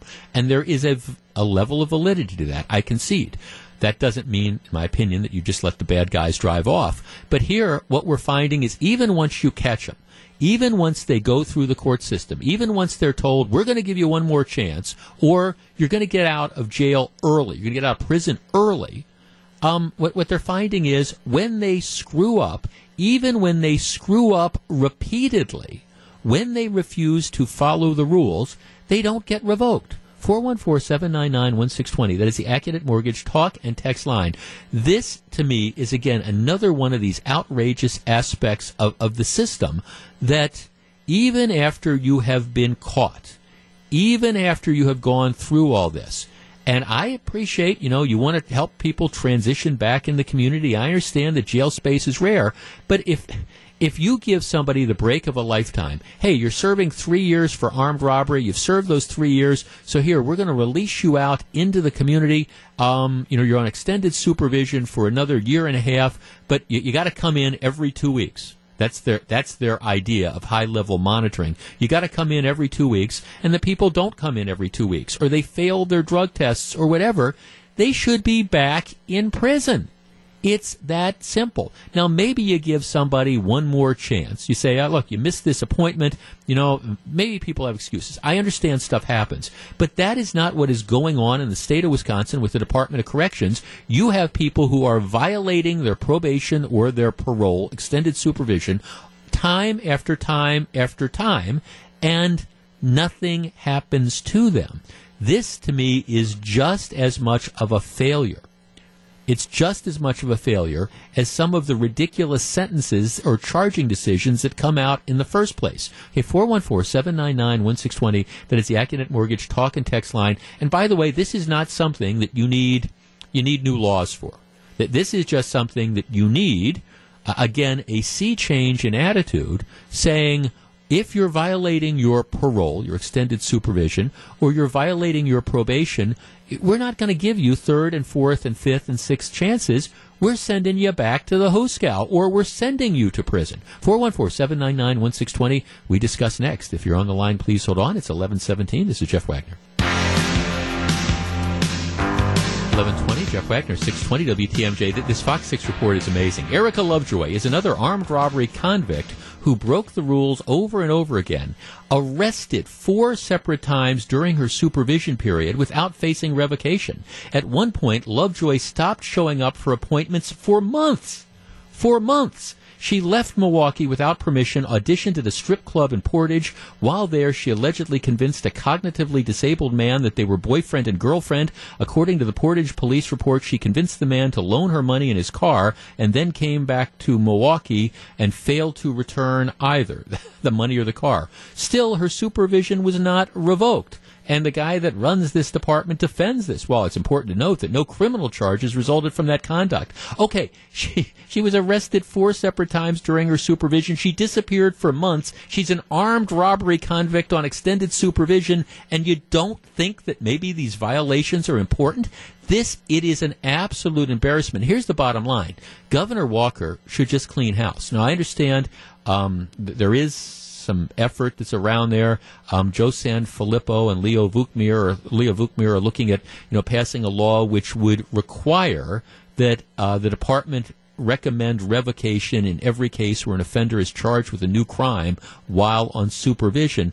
But it really shouldn't come to that. I mean, seriously, you let people for, who are out on the streets for serious crimes continue to violate the conditions of their release, and you don't do anything? My goodness. Catherine in Brookfield. Catherine, you're on six twenty W T M J. Good morning. Yes. Um, I believe uh, the biggest problem I see is that we are not punishing the people who have petty crime or petty theft early. Uh, young people may do things like that, and we think, oh, they're so young. But if we completely help them by stopping them from doing it, punishing them, yeah, they may not end up thinking everything is going to be forgiven.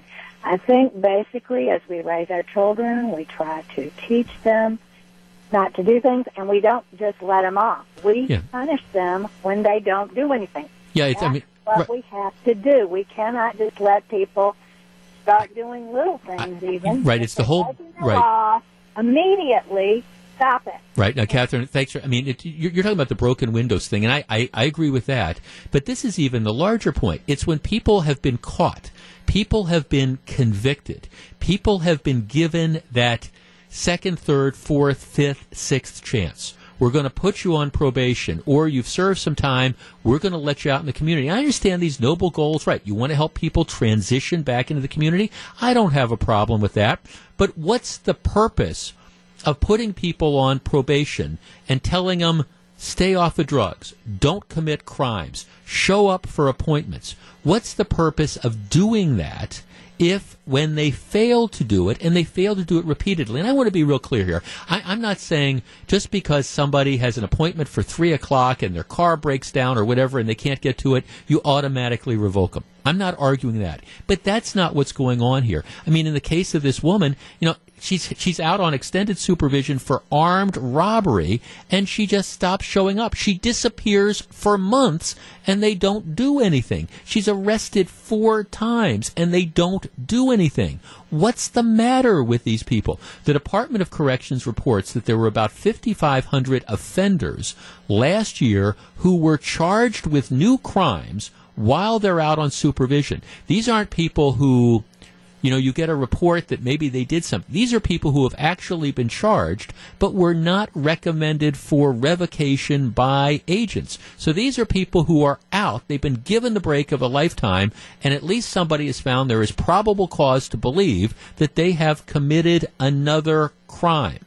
I mean, seriously? And this is something that people are going to end up defending. And again, these community corrections agents, I understand that there's some point in time you just want to issue a warning. All right, you missed your appointment, couldn't get on the bus, whatever, fine, you know, don't let it happen again. I, I understand, and sometimes that that is appropriate. But, you know, for these people, particularly the people who have been given the break of a lifetime by being released on probation or, um, you know, being out, Um, what you have to do is you have to just say, all right, en- enough is enough. We're not going to endanger public safety. Um, John in Fox Lake. John, you're on six twenty W T M J. Good morning. Hello. Hi, I was John. just calling regarding what you were talking about. Right. I'm a former corrections employee. I've worked in a prison for thirty-some years. And I agree with you that, you know, these guys should be all revoked and sent back to prison. I understand that. Right. I totally agree with you. The problem is the prisons are so full, mm-hmm. we can't keep up with what's coming in from the courts now. Right. If you go to Dodge, Dodge uh, Correctional Institution, the one where they all come into, right. they're overflowing. I mean, they're overflowing at the beams and stuff. Where I worked at, they're all double-celled, stuff like that. Mm-hmm. I mean, I agree with you. They, when they right. revoke, they get a chance. They should go, but... You know, the big picture is we don't have room for them. Well, and that's and, and I'm glad you called, John, because this is something, and, and I appreciate the prison overcrowding issue. This is one area where I would be willing to bet that eighty percent of the population would say, we want to be safe and we will support prison building if it's going to get dangerous people off the street. Well, I would support that, too. Yeah. The only the only other problem with that is, and I'm not trying to cause other issues here and stuff, we're having a little bit of a hard time just keeping enough people employed with the prison with, with the guards. No, right? No, and I and I think that that's a fair point as well. No, thanks. For, I, I appreciate that. And I understand. Believe me, you couldn't pay me enough money to be a to be a guard in a prison. So I, I understand that's tough. And like in, in fairness, the Department of Corrections estimates um, that if you okay, there was fifty-five hundred offenders who were charged with new crimes last year who weren't revoked. Um, so they estimate that, okay, forty-five hundred inmates, that would cost about one hundred fifty million dollars a year. Yes, that is a cost. But at the same time, what is the cost of letting people out? What is the cost of this man being put down at gunpoint with a gun to the back of his head and, and being robbed? What is the cost of letting criminals out on the street? And if you need to build more prisons, this is one area. You want to talk about infrastructure improvements. Can I see a show of hands? I'm willing to bet that about eighty percent of the people out there would say, yes, if it comes to getting dangerous repeat offenders off the streets, we're all in favor of building more prisons and doing what it takes to hire guards. Just saying. It's eleven twenty-seven. We've got the Week in Review coming up in a couple minutes. Stick around.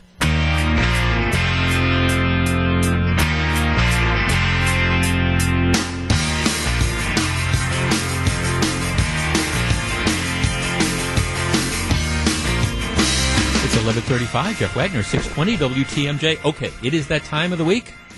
I am the thorn between the two roses. We call it the Week in Review. Susie Falk from Falk Group P R. Good Hello. Morning. Hello. And Tracy Johnson from the Commercial Association of Realtors. Good morning. All right, now we, we need to make a couple announcements. First of all, we are live streaming this on Facebook, so... If you want to see radio, just tune in. It's facebook dot com. Oh, you guys always dress up so well for this, and I kind of dress like a guy who works in radio. Um, it's facebook dot com slash six twenty W T M J. In addition, um, next week, of course, I will be broadcasting my show from the Wisconsin State Fair.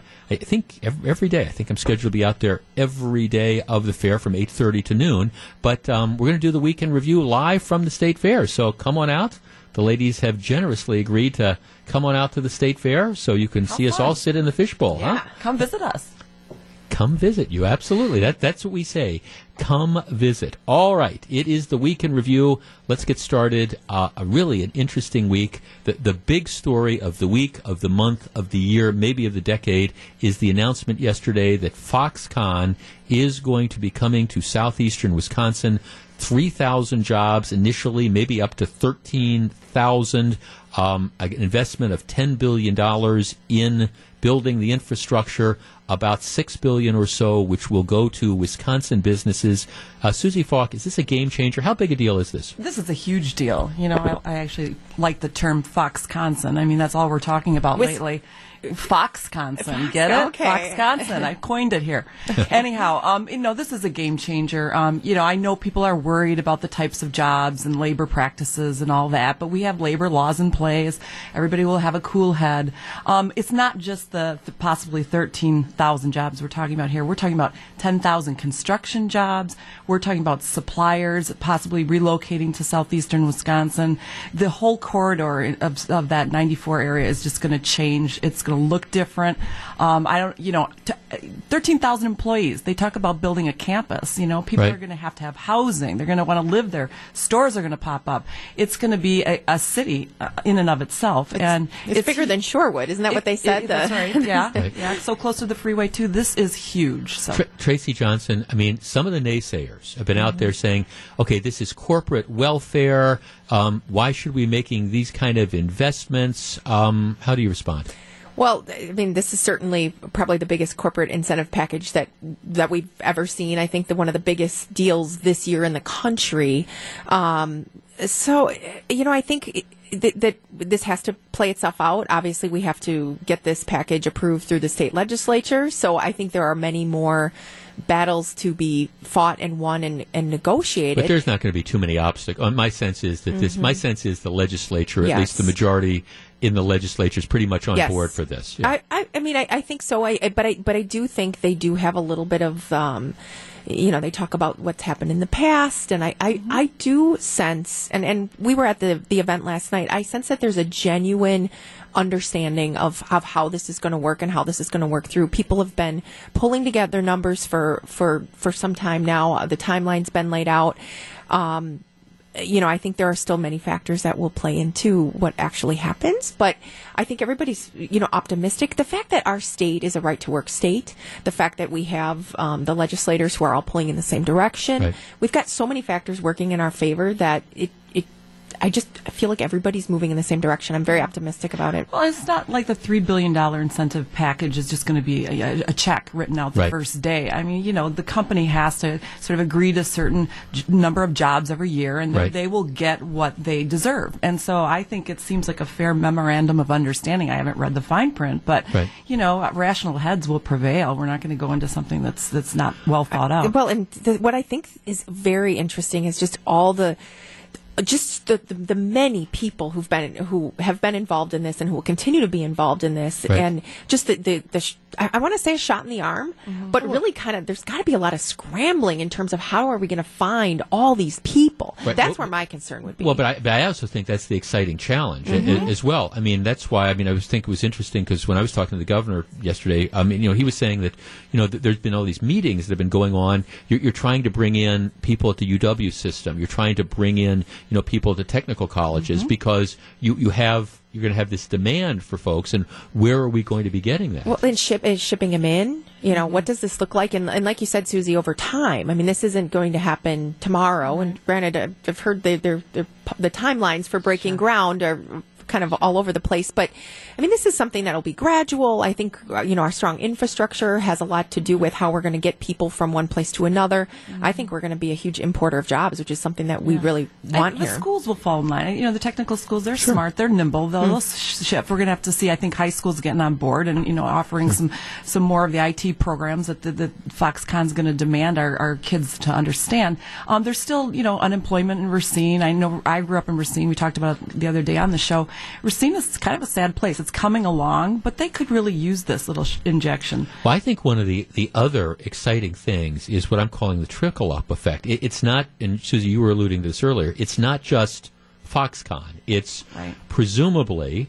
Um, you're going to have, if this is going to be this large facility, you're going to have other component suppliers mm-hmm. that are going to want to locate mm-hmm. close to to have access. And then, of course, you're, you're going to, I mean, they're, they're talking about a ten billion dollars commitment, almost six billion dollars, which is going to go to Wisconsin businesses con- to construct the facility. I mean, and the property I, taxes yeah. that this will will, will yeah. kickoff. Right, I mean, right. this is a this is a long term. If we don't, if we look at this beyond twenty years, I mean, and Scott Walker uh, alluded to this. He talked about you know a, a generation and what this can do to, to Wisconsin and to the mm-hmm. region, mm-hmm. and and think about what it's doing to like Amazon and Uline, who mm-hmm. are thinking about you know.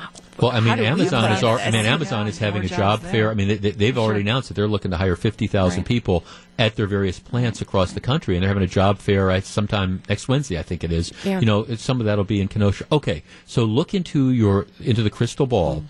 Um, when I was talking to the governor yesterday, he said that they hope to be breaking ground within the year. Is that realistic, Susie? Oh boy.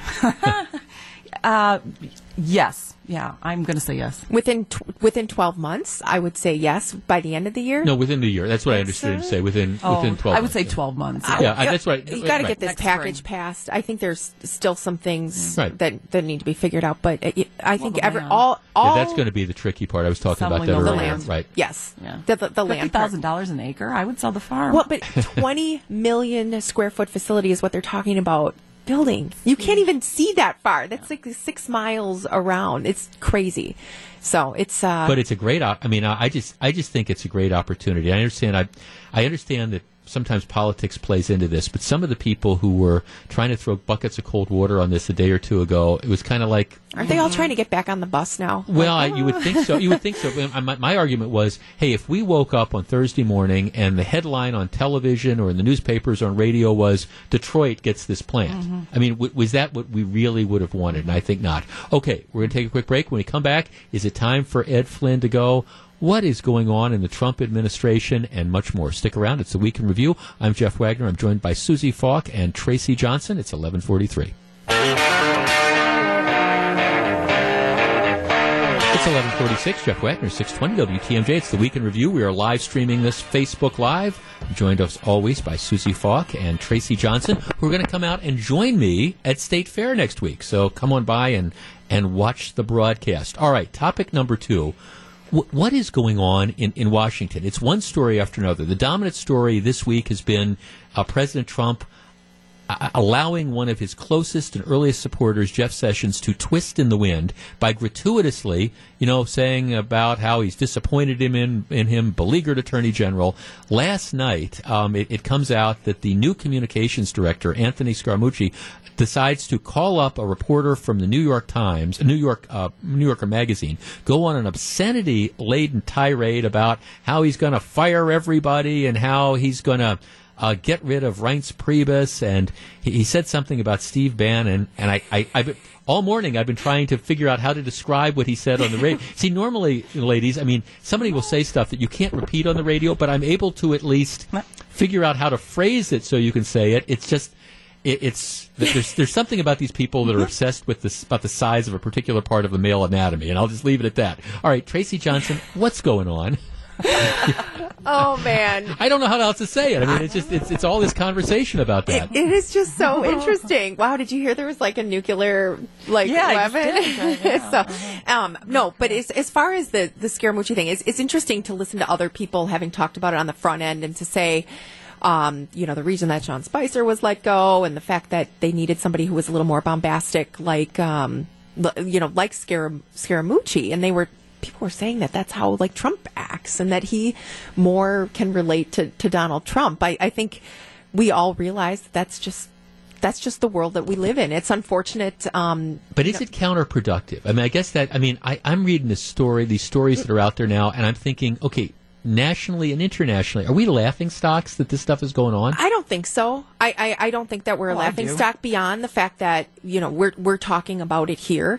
I, I truly believe that if you had somebody who was very sophisticated and articulate in that position, we would still be in the same place we are with healthcare. We would still be in the same place that we're in with all of the policy. I, I actually don't think it makes a difference. I think it, what it is is it's keeping the I think it's keeping the the media in business. It's keeping them active. It's no, keeping here, them, uh, you the know, thing. on pins and needles. Let's talk about they Jeff Sessions for a minute. He he is absolutely sharing Donald Trump's um, aspirations in terms of immigration policy and whatnot. He, he's what, been a loyal and, and, soldier okay, up yes, and down right. the line. I and they're no talking about him about as immigration today, both Donald Trump and Jeff Sessions. It's too bad they can't be in the same room talking about immigration. You know, I mean, if anybody's going to carry out Donald Trump's policies, forget Russia for a minute, it's Jeff Sessions. And he has and been. And so for him to turn on his friend, one of the first supporters of his, you know, candidacy, is absolutely ridiculous. And if you look at why Jeff Sessions, you know, recused himself, it's for all the absolute right reasons. Right, he recused because they're investigating the campaign. Right. He was an integral right. part of the yeah. campaign. So, okay, so, so, so what, Donald what Trump is, ma- is? This, here's the th- here's the it's problem. About loyalty. Distraction, distraction, distraction. He, you know, mm-hmm. it. it I've heard people say it's conspiracy theory. Donald Trump's intending to do this, so we really don't know what, what he's working on, you know, to create these, like, issues so that media people like us are all talking about it. That's not true. It's absolutely counterproductive. He's such an egomaniac that he, he's he's having this high school fight with Jeff Sessions on Twitter, which is absolutely appalling. Well, it's, he's a laughingstock of all the media. It's a one-way fight. I mean, the, the Attorney General isn't fighting the, back. Well, the Attorney General's the whipping boy. That's right. Not just the liberal media is all over this, okay? We've got Fox. Um, well, Tucker Carlson because, because, is saying, well, stop, well, Jeff he's Sessions being an idiot. Is, is very, he's, he, he's a leader, he's been a leader in the conservative movement for twenty years, and so right. the Senate's getting up. Okay, for, for the Jeff, Se- Jeff Sessions things, mm-hmm. Tracy, what's, see, what, what is the, where, what is the end game? What do you, if you're the president, what do you get by just ripping on one of your closest cabinet members day after day? Well, uh, what I see going on is this whole conversation and this whole play with loyalty, and that goes to the, to the Scaramucci relationship as well. And I think, uh, you know, Trump probably felt like, okay, this guy is not being loyal. He reacted, mm-hmm. and then he can't lose, and so he's he's playing this out. And I, I actually think, you know, Jeff Sessions is going to be done at some point very soon here. And, you know, we're going to get another person, yep. and then we're going to yep. do and this Hitler, all over Hitler again. Hitler demanded loyalty, too, with his Nazis, right? Well, and when they I think would, that's... When they, oh, no, I, yeah, I, be I careful just, with the Hitler well, okay, yeah. guess but, what? I'm not running for political office. But, I, I'm going to say it. I think it's absolutely dictatorial the way he is as our president, well, and he's I, threatening if, people that aren't loyal if I were to Je- him, despite well, them being correct. I mean, if I were Jeff Sessions, I would have quit. I mean, I would have. I mean, I would. I mean, I, I would have quit. And then, of course, that you start to wonder what the end game is, because I understand you want to talk about conspiracy theorists. Some people, some people are saying Sessions quits or is fired or whatever. Trump gets to appoint a new attorney general who doesn't have this conflict with the campaign. That person comes in, fires the special counsel, and then essentially Ooh. does away with the... No, that's that's the theory. That's and, and, and, of course, and, and that, in a weird sort of way, does kind of make some sense that that could play out. Then you say, okay, well, how do you get a guy confirmed to be the attorney general? Because, obviously, the first question is going to be, if you're an attorney general, will you fire the special counsel? And if you say you're going to do that, you're never going to get confirmed. Well, Trump uses a recess appointment, which allows you to put somebody uh, in for eighteen but I've, months. I've heard that, that that's not going to happen. Well, They'll because figure the Senate, out a way around the Senate won't, the right, the Senate won't go out of recess. recess. But which okay, which then makes it even more bizarre that you're just making people twist in the wind. I, you know, if if Scaramucci is still the director of communications by five o'clock this afternoon, that tells me that what he did, he did with the blessing of the president. And if I'm If I'm Reince Priebus or any of these other guys, I think my attitude is life is too short. I don't need this. I but would too. I'd quit. That's just think about Run. the books that they're all right? going to write, though, and the movies that are going to be made. Uh, oh, think about Saturday Night Live. Can you imagine after this latest stuff, Lorne Michaels must be just jumping up and down saying, "Hey, I don't want to wait." I, yeah, oh, exactly. Who do you think's going to play? Uh, that's it. I, I don't want to wait six weeks to have a new show. Bring it back. Okay, we've we've got. Um, what can you say? It's just you can't make this kind of stuff up, and all of which, by the way, is a distraction to you know what we need to be doing. Doing is figuring out health care and tax reform and national security and all that type of stuff. All right, we have our Right Stuff Awards coming up. Stick around. It's eleven fifty-three. Jeff Wagner, Susie Falk, Tracy Johnson. It's the Week in Review. eleven fifty-six, Jeff Wagner, six twenty W T M J. Quick reminder, we're going to do the Week in Review live from State Fair next week. Come on out in person. See, I'm the thorn. They are the roses that surround me. All right, it is time for our Right Stuff Awards. Susie Falk. Foxconn means lots of jobs, including ten thousand construction jobs, but who's going to fill those? the Building to Learn Coalition. It's a coalition made up of schools, industry professionals, and companies. They're working on filling the skills gap. And just this week, and I've been out there all week, it's a fabulous um, initiative they have going on. They're working with fifty Milwaukee area teens. They're building wooden boats. They're learning how to apply constructions or math and science skills on the job. And most importantly, they're being um, encouraged to consider careers in the trades, which are ex incredibly meaningful and good, good paying jobs. Building to Learn. Tracy Johnson. All right, my Right Stuff Award. There were so many to choose from this week, um, but it goes to Craig Cul Culver, the co-founder for Culver's. They announced the expansion of the franchise into two new states, Alabama and Arkansas. They have six hundred thirty-two stores, and I believe I've been to all of them. Most of them. Yeah, no. um, you know, this I've, I've had a chance to meet this C E O, and he's really he he runs a company with heart. They pay their employees well. They're about culture. They're about service. And um, I just think he gets the Right Stuff Awards. Keep on going. And, and, and my winner this week, um, it's it's a dual award. President Trump, I understand I've been critical, but President Trump, Governor Walker, and everybody else responsible for bringing Foxconn to Wisconsin. I understand there's some people that want to throw some cold water on this. I think it is a game changer for the state. And I think we're going to look back four or five years from now and say, wow, um, I really believe that.